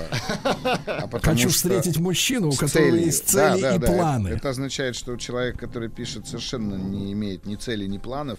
Ну, то есть это такое, э, на мой взгляд, э, личностно, это такое существо, которое в потоке, не всегда в ресурсе. А, и вот здесь я бы как раз уже дальше не читал бы. То есть требования к другому выявляют отсутствие этих качеств у себя. Почти всегда. Потому что если человека задать вопрос, вот простой вопрос, зачем ты хочешь выйти замуж или зачем ты хочешь жениться, я все-таки хоть немного буду добавлять э, позитива для женщин. А если человек говорит, я хочу жениться или выйти замуж для того, чтобы стать счастливым, для того, чтобы стать, там, я не знаю, э, радостным, вместе удовлетворенным. цели, да. Не-не, ну так обычно не отвечают. Вот, но даже если так отвечают, то сразу становится понятно, что он ищет второго а, человека для того, чтобы восполнить те пустоты, которые в нем образованы. Или, например, вот давайте такой по- подряд такие вот э, значит, шедевры. А, уже 45-летние. Хотя возрасту на сайтах знакомств невозможно доверять, они врут на прополую. Вот. Есть старые анкеты просто. Ну, потому что, знаете, они... 20-летней Вот, кстати говоря, Сереж, а как вы объясните вот этот женский, э, если уж мы такие сексисты собрались, да, женский вот этот поведенческий стереотип, что, смотрите, с мужской точки зрения как? Вот, например, человеку 50, но выглядит он, например, на 35. Замечательно написать, э, что мне действительно 50, и он хорошо выглядит. Чем писать э, 35, и человек думает, да, что-то не очень до 35. Зачем они врут с возрастом? Я не понимаю. Это все, все, равно потом вскроется. Ну, все равно же паспорт все увидят. Ну, Ну, я думаю, что женщины таким образом стараются играть. а, Их научили же так. с кем? А, И они играют с миром, они играют с мужчинами. А, Ну, играть в смысле с точки зрения театрального. То есть они играют, они притворяются. Они А. притворяются моложе, они притворяются лучше, они притворяются умнее. А мужчины в этом смысле гораздо проще. Мы же сделаны как гвоздь железный. В нас не очень много в этом, в этом смысле слова извилин. Не в мозгу, а извилин в структуре. А, вот. а женщины, им нужно быть очень витиеватыми. И вот чем больше им кажется иногда они витиеватости, потому что я же часто задаю вопрос, сколько вам лет? А, хорошо, когда женщина говорит, мне там 39. Да, но нач- некоторые же попадаются, что даже в кабинете у психолога говорят, ну, я не знаю, ну, как бы... А сколько бы он, дадите? да, сколько дадите, или так неловко отвечать на этот вопрос, черт возьми. Ну, то есть, да, такое бывает. Ужасно. Слушай, давайте следующее объявление. Значит, Давай. 45 лет. Ищу мужчину для постоянных серьезных отношений. Свободного, нежного, заботливого, с чувством юмора, без головника. Кого я точно не хочу найти? Алкаша, наркомана, психопата, тирана, безработного, потребителя, женатого. А больше никого и не осталось. Но здесь еще важный момент. Она же в первом же предложении, вот это к вопросу о том, слушать то, что человек скрывает, не говорит. А здесь же в одном предложении она дважды, э, ну, как сказать, э, нельзя сказать, что дважды совравши, а разные, разные за- заносит разные модальности. Она хочет вот это слово, блин, вот это слово, которое меня выводит просто с серьезных отношений. Я все время говорю, мужчинам и так, сука, не нужно ничего еще более серьезного, чем их жизнь. А когда женщина говорит серьезных отношений, а потом буквально через два слова она говорит, чтобы он был веселым. Так не бывает. Прекрасно, Если ты хочешь серьезным, Или, то ты или пойдешь- нежный, нежный, да, Да. нежный, но как за каменной стеной, как со Да, спецназовцем. да, да, чтобы он был чувственный, но за ним было как за каменной стеной, да. Это правда. И поэтому то же самое. Я бы, если как психолог я бы это читал, а, я бы никогда не стал а, доверять такому а, сообщению. Более того, мне вы кажется, знаете, иногда... кстати, кстати, Да, Сереж, да, мне да. кажется, что вот нужно нам э, как-то вот э, есть э, так называемые мишленовские звезды, а вот ввести, ну, например, насибяновская звезда, да, ну, типа, типа объявление проверено псих- психиатром, да, психологом, специалистом, и есть, от- есть отметка, да, что, по крайней мере, пока человек не пропалился. Мгм. Ну, там, там есть на подобных сайтах несколько объявлений, которые я помогал составлять. Да вы что? Да. То есть лгали за них? Нет, наоборот. Я как раз-таки учил их э, писать Женщин? так, чтобы, да, чтобы потом не было бесстыдно и больно а, за, ну, за А бесцель- помимо того, что мы, со- э, что мы се- сейчас проч- прочли, вот еще какие ошибки они совершают, составляя свои вот эти писанину? М, Ну, очень часто женщины не говорят открыто о том, а, что на самом деле они хотят. И вот в этот момент, потому что это же, как сказать, это объ- я честно, ну давайте так, А, это объявление, это же как запрос на работу. Да, и когда ты приходишь, вот ко мне приходит человек э, там на тренинг и говорит, хочу денег зарабатывать. Я говорю, круто, мужчина. Я говорю, круто, сколько? Он говорит, 100 тысяч. Я говорю, ты больной, что ли? Ты за мой тренинг заплатил столько же. Зачем тебе 100 тысяч-то зарабатывать, придя на тренинг? Ну, как бы, может быть, мы увеличимся в э, цифре? А человек говорит, 100 тысяч, потому что как только у него спросили сколько, можно сколько угодно. Вот если женщина понимает, что можно все, то она может требовать же что угодно. Она может написать же прям конкретно. Я хочу выйти замуж за мужчину, который будет содержать меня, двух моих детей от прошлых браков, а, мою да, такое собаку. ощущение, что они записочку вот эту в новогоднюю ночь пишут. Да, они пусть, хотят. нет, так Деду пусть, они- Морозу, да-да-да. ну пусть они честно напишут. Но тогда будет понятно, что тот, кто клюнет на это, ну этот человек, по крайней мере, готов это воспринимать. Ну, ей повезет, если это не Альфонса. По-разному может быть, да. Но, но при этом А, лучше давайте, честно. давайте еще объявление. Значит, э, женщина, ну, на фотографиях, так скажем, э, 55 плюс. Давайте, и это я комплимент делаю. Вот, а написано, что 45, и дальше текст. Мужчины, вопрос о моем возрасте закрытая тема. Если кому-то что-то не нравится, ваша лавочка, лавочка даже не напротив. Большая просьба не писать мне, какие вы идиоты. И еще открою вам тайну. Я блондинка. Когда хочу, тогда и дура. Это касается и возраста. Когда хочу, я девочка, а когда хочу, старая кошелка. Просто, Я просто уверен, что она не таким тоном это писала, но то, как вы, Сергей, это озвучиваете, мне кажется, это отдельные рубрики. усилил эффект. Да, заслуживает отдельной рубрики. А я при этом при всем у себя в голове рисовал а, образ вот этой дамы, и мы уже не вспомню, как ее фамилия, помните, которая пришла к профессору Преображенскому, чтобы он пересадил яичники очередной раз. Нет, знаете, говорит, э. Сереж, Да. а- а фотографии, как правило, у женщин, которые вот так пишут, да, а, ну, у этой дамы какой-то там, значит, э, меховой воротник, она за рулем. Э, Вот это обнадеживает, конечно, что, видимо, и видит неплохо, и руки еще. это, не Да, она скрипят. работает в такси. Вот, но сам... не- Какой подлец. Вот, но самое главное, знаешь, вот выражение лица у таких женщин, если так вот переводить э, этот взгляд в слова, то вот ты с ней не знаком, но уже порядком задолжал ей. Порядком. Ну, потому что она ищет мужчину осознанного, ответственного, Ответственного, конечно. и надежного. Да. Сереж, хотел спросить тоже популярный вопрос, который, ну, я же смотрю по социальным сетям, да, какие темы э, народ э, заставляет крючиться, какие проходят как бы без э, подъема волны э, реакции какой-то. А, а отдельная тема это наколки. Так. Отдельная тема совершенно наколки, потому что э, пришло это, естественно, с Запада, на, и вот на тему осознанности, мне кажется, это очень важная такая история. Почему сделал? Потому что все делают вокруг, да. Но, тем не менее, если с психологической точки зрения, да, ну, ладно, там девушка себе на стопе, например, что-то написала на квази-итальянском языке, да, что там туфельки надела, и вот все видят, что у нее там еще написано что-то, да. Но когда женщины себе разукрашивают межгрудье, межгрудье, потом бедро вот так вот идет все, да, по бедру, э, или там огромная какая-то штука на руке, э, ну, рукава, да, такие кра- крашеные.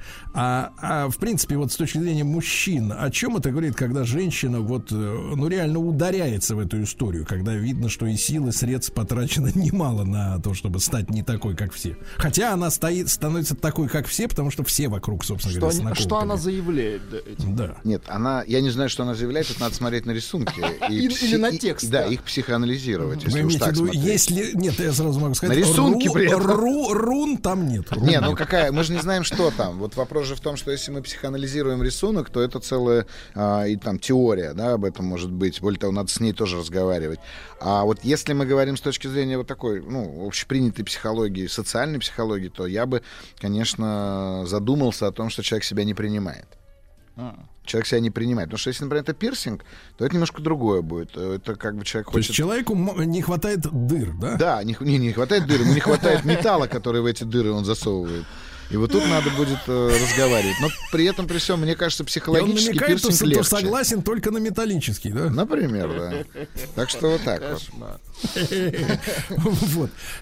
Сергей, у нас тут есть хороший вопрос, на который мне очень хочется давайте. ответить. А, давайте, при- Причем такой жизненный вопрос. Да. Спросите, пожалуйста, кстати, пишет э, Ольга, Свердловская область. Спросите, пожалуйста, у гостя, как научить людей не поддаваться на крючок телефонных мошенников. А, вот это как раз отличный вопрос, потому что я очень грущу из-за того, что мне очень редко звонят телефонные мошенники. Но когда они мне звонят, это...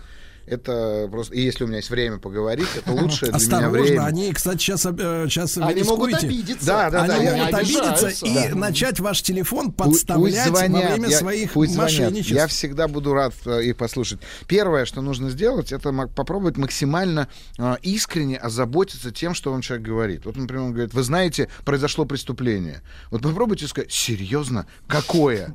И заходите прямо вот в подробности. Подождите, как 100 тысяч обманутых граждан? А что же они есть-то будут? А что же с ними... Вот Идти они, на контакт. Они да, они уже на этом теряются. А вот чтобы не идти на провокацию, потому что А вот чистой чтобы воды не провокация. идти, давайте-ка после короткой рекламы Давайте, Сергей Насибян. давайте. Программа в 17.00 в субботу выходит в эфир на маяке. Сергей Стилавин и его друзья. На. Итак, Сергей Насибян, э, бизнес-тренер, психолог, исследователь. э, так вот, мошенники, да, которые Да. звонят. Так вот, самое главное, что эти мошенники такие же провокаторы. И они провоцируют только всего лишь две эмоции ключевые, а, из-за которых мы отдаем им деньги. Это жадность и страх. Жадность и страх, когда они соединяются вместе, они порождают внутри нас состояние под названием тупость. Серьезно, абсолютно серьезно говорю, как исследователь. И вот здесь очень важно просто, чтобы если вам звонит человек с незнакомого номера, вот прям с этого момента надо сдать себе, э, как сказать, возможность, возвращаясь к модному слову, осознавать. Вам страшно, о чем с вами разговаривают? А если вам страшно, чего вы боитесь прямо сейчас? А, а если, ну, как, если они вам что-то предлагают сохранить или предлагают приумножить, тут начинает включаться жадность. Да, да, И там поэтому- очень странная схема. Конечно. На вас пытаются оформить кредит, поэтому вам надо оформить кредит. То есть Да, эта л- срочно, логическая срочно, цепочка, да. она просто идиотская. А так вот эта логика, она не, просле- не прослеживается именно потому, что человек впадает вот в это состояние тупости. Вот чтобы в него не впадать, надо просто, ну, либо быть жадным, либо, либо бояться. Одно из двух не даст вам повестись, а вот два вместе точно дадут. Поэтому это надо иметь в виду. Так, Владислав Александрович, вопросы. А вот тут у нас вопрос про то, что даже на табуретке все-таки человек Да, да, боится. да, он Я пишет- бы ответил. Да, да, да. Ну, Так. он пи- про фобию писал, про фобию высоты писал молодой человек. Э, э, Доктор переспросил, Боится- насколько- боится насколько- табуретки, он мыла говорит, и веревки, Да, да, он говорит, боится? что встаю на табуретку и уже страшно. Вот если человек встает на табуретку и уже страшно, то, скорее всего, проблема в вестибулярном аппарате, а не в страхе высоты. И в этом смысле есть куча упражнений, которые э, С учат- табуреткой. С табуреткой, без табуретки, которые а, позволят вам, а, ну, скажем так, нормализовать работу вестибулярного аппарата, если нет изменений в мозге. А вот изменения в мозге уже надо разбирать с нейрофизиологом, не со мной. Вот. А если э, проблема все-таки именно высоты, когда вы видите большую высоту, огромное пространство, то тут можно уже можно разговаривать о психологии. И с большой долей вероятности, что кто-то когда-то вас в этом смысле напугал. Но тогда вы боитесь не столько самой высоты, сколько воздействия того человека. А, Сережа, а если вернуться к теме вот, э, значит, любителей наколок, что человек себя не принимает, э, принятие себя а, или не принятие, оно из-за чего возникает у человека? Ну как вот, как вот он может не соглашаться с, на- со своим собственным телом? Ну это же он. Что ему не нравится? Он э, глянца насмотрелся, как, как должны выглядеть люди. Это а большая своих- проблема. А родителей он видел своих? А, Как говорится, у осинки не родятся апельсинки. Правильно? Ай, ну хуже, когда все-таки... Смотри.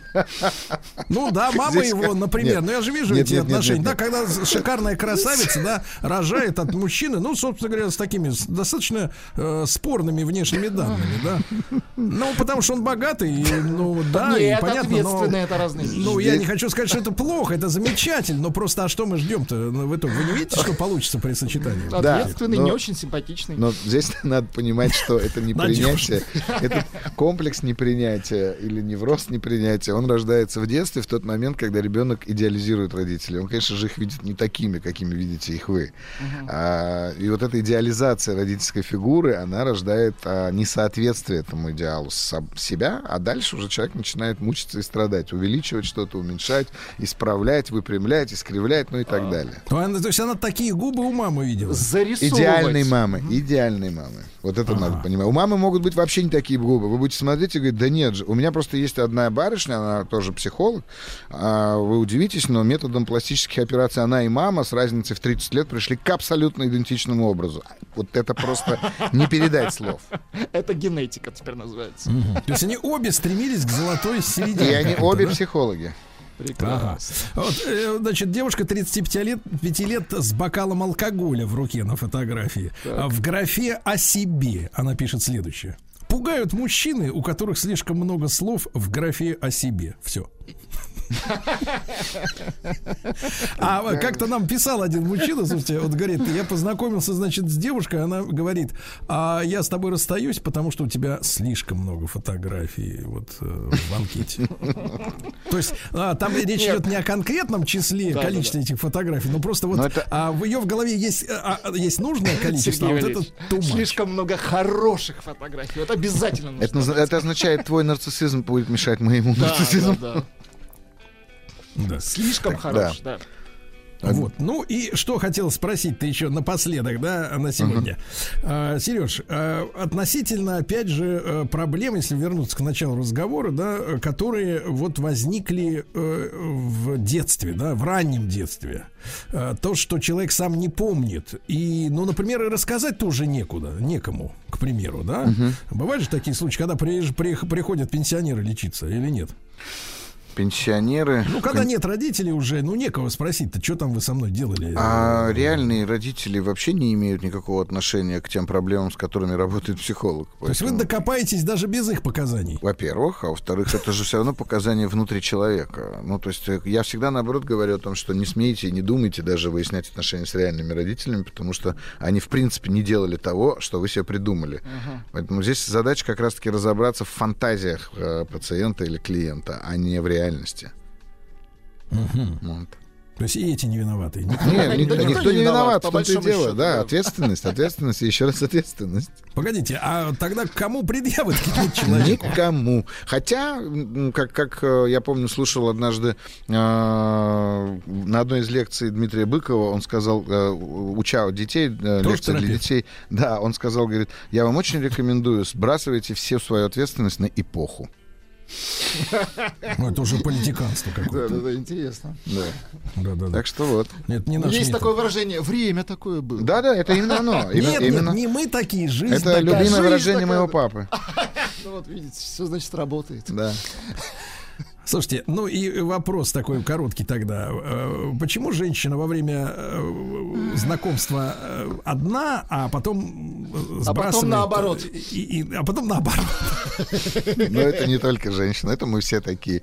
Именно потому, что во время знакомства, если мы предполагаем, что дальнейшие а, отношения возможны, то мы тоже впадаем вот в этот самый комплекс идеализации партнера. А потом реальный партнер появляется, а реальный, к сожалению, не всегда соответствует Ну, идеальному. существует же провокации, что прямо на первом свидании вы, вы вырвать из нее, вы, вырвать из нее суть ее змеиную. Но это если вы только очень в этот момент глубоко осознанно и понимаете цель этой провокации. Если мы говорим о влюбленности, то нет, шансов ноль. Так, товарищи, в магазин надо ходить сытым, а на Да, да, свидание, да, да. а на свидание Да-да-да. пустым. Да. Вот так вот. Да, да, да. Сергей Насибян, э, бизнес-тренер, психолог, исследователь, провокатор. Завтра в э, 17.00 по Москве присоединяйтесь. Сереж, спасибо большое. Спасибо большое. Спасибо большое. Спасибо большое. Спасибо большое.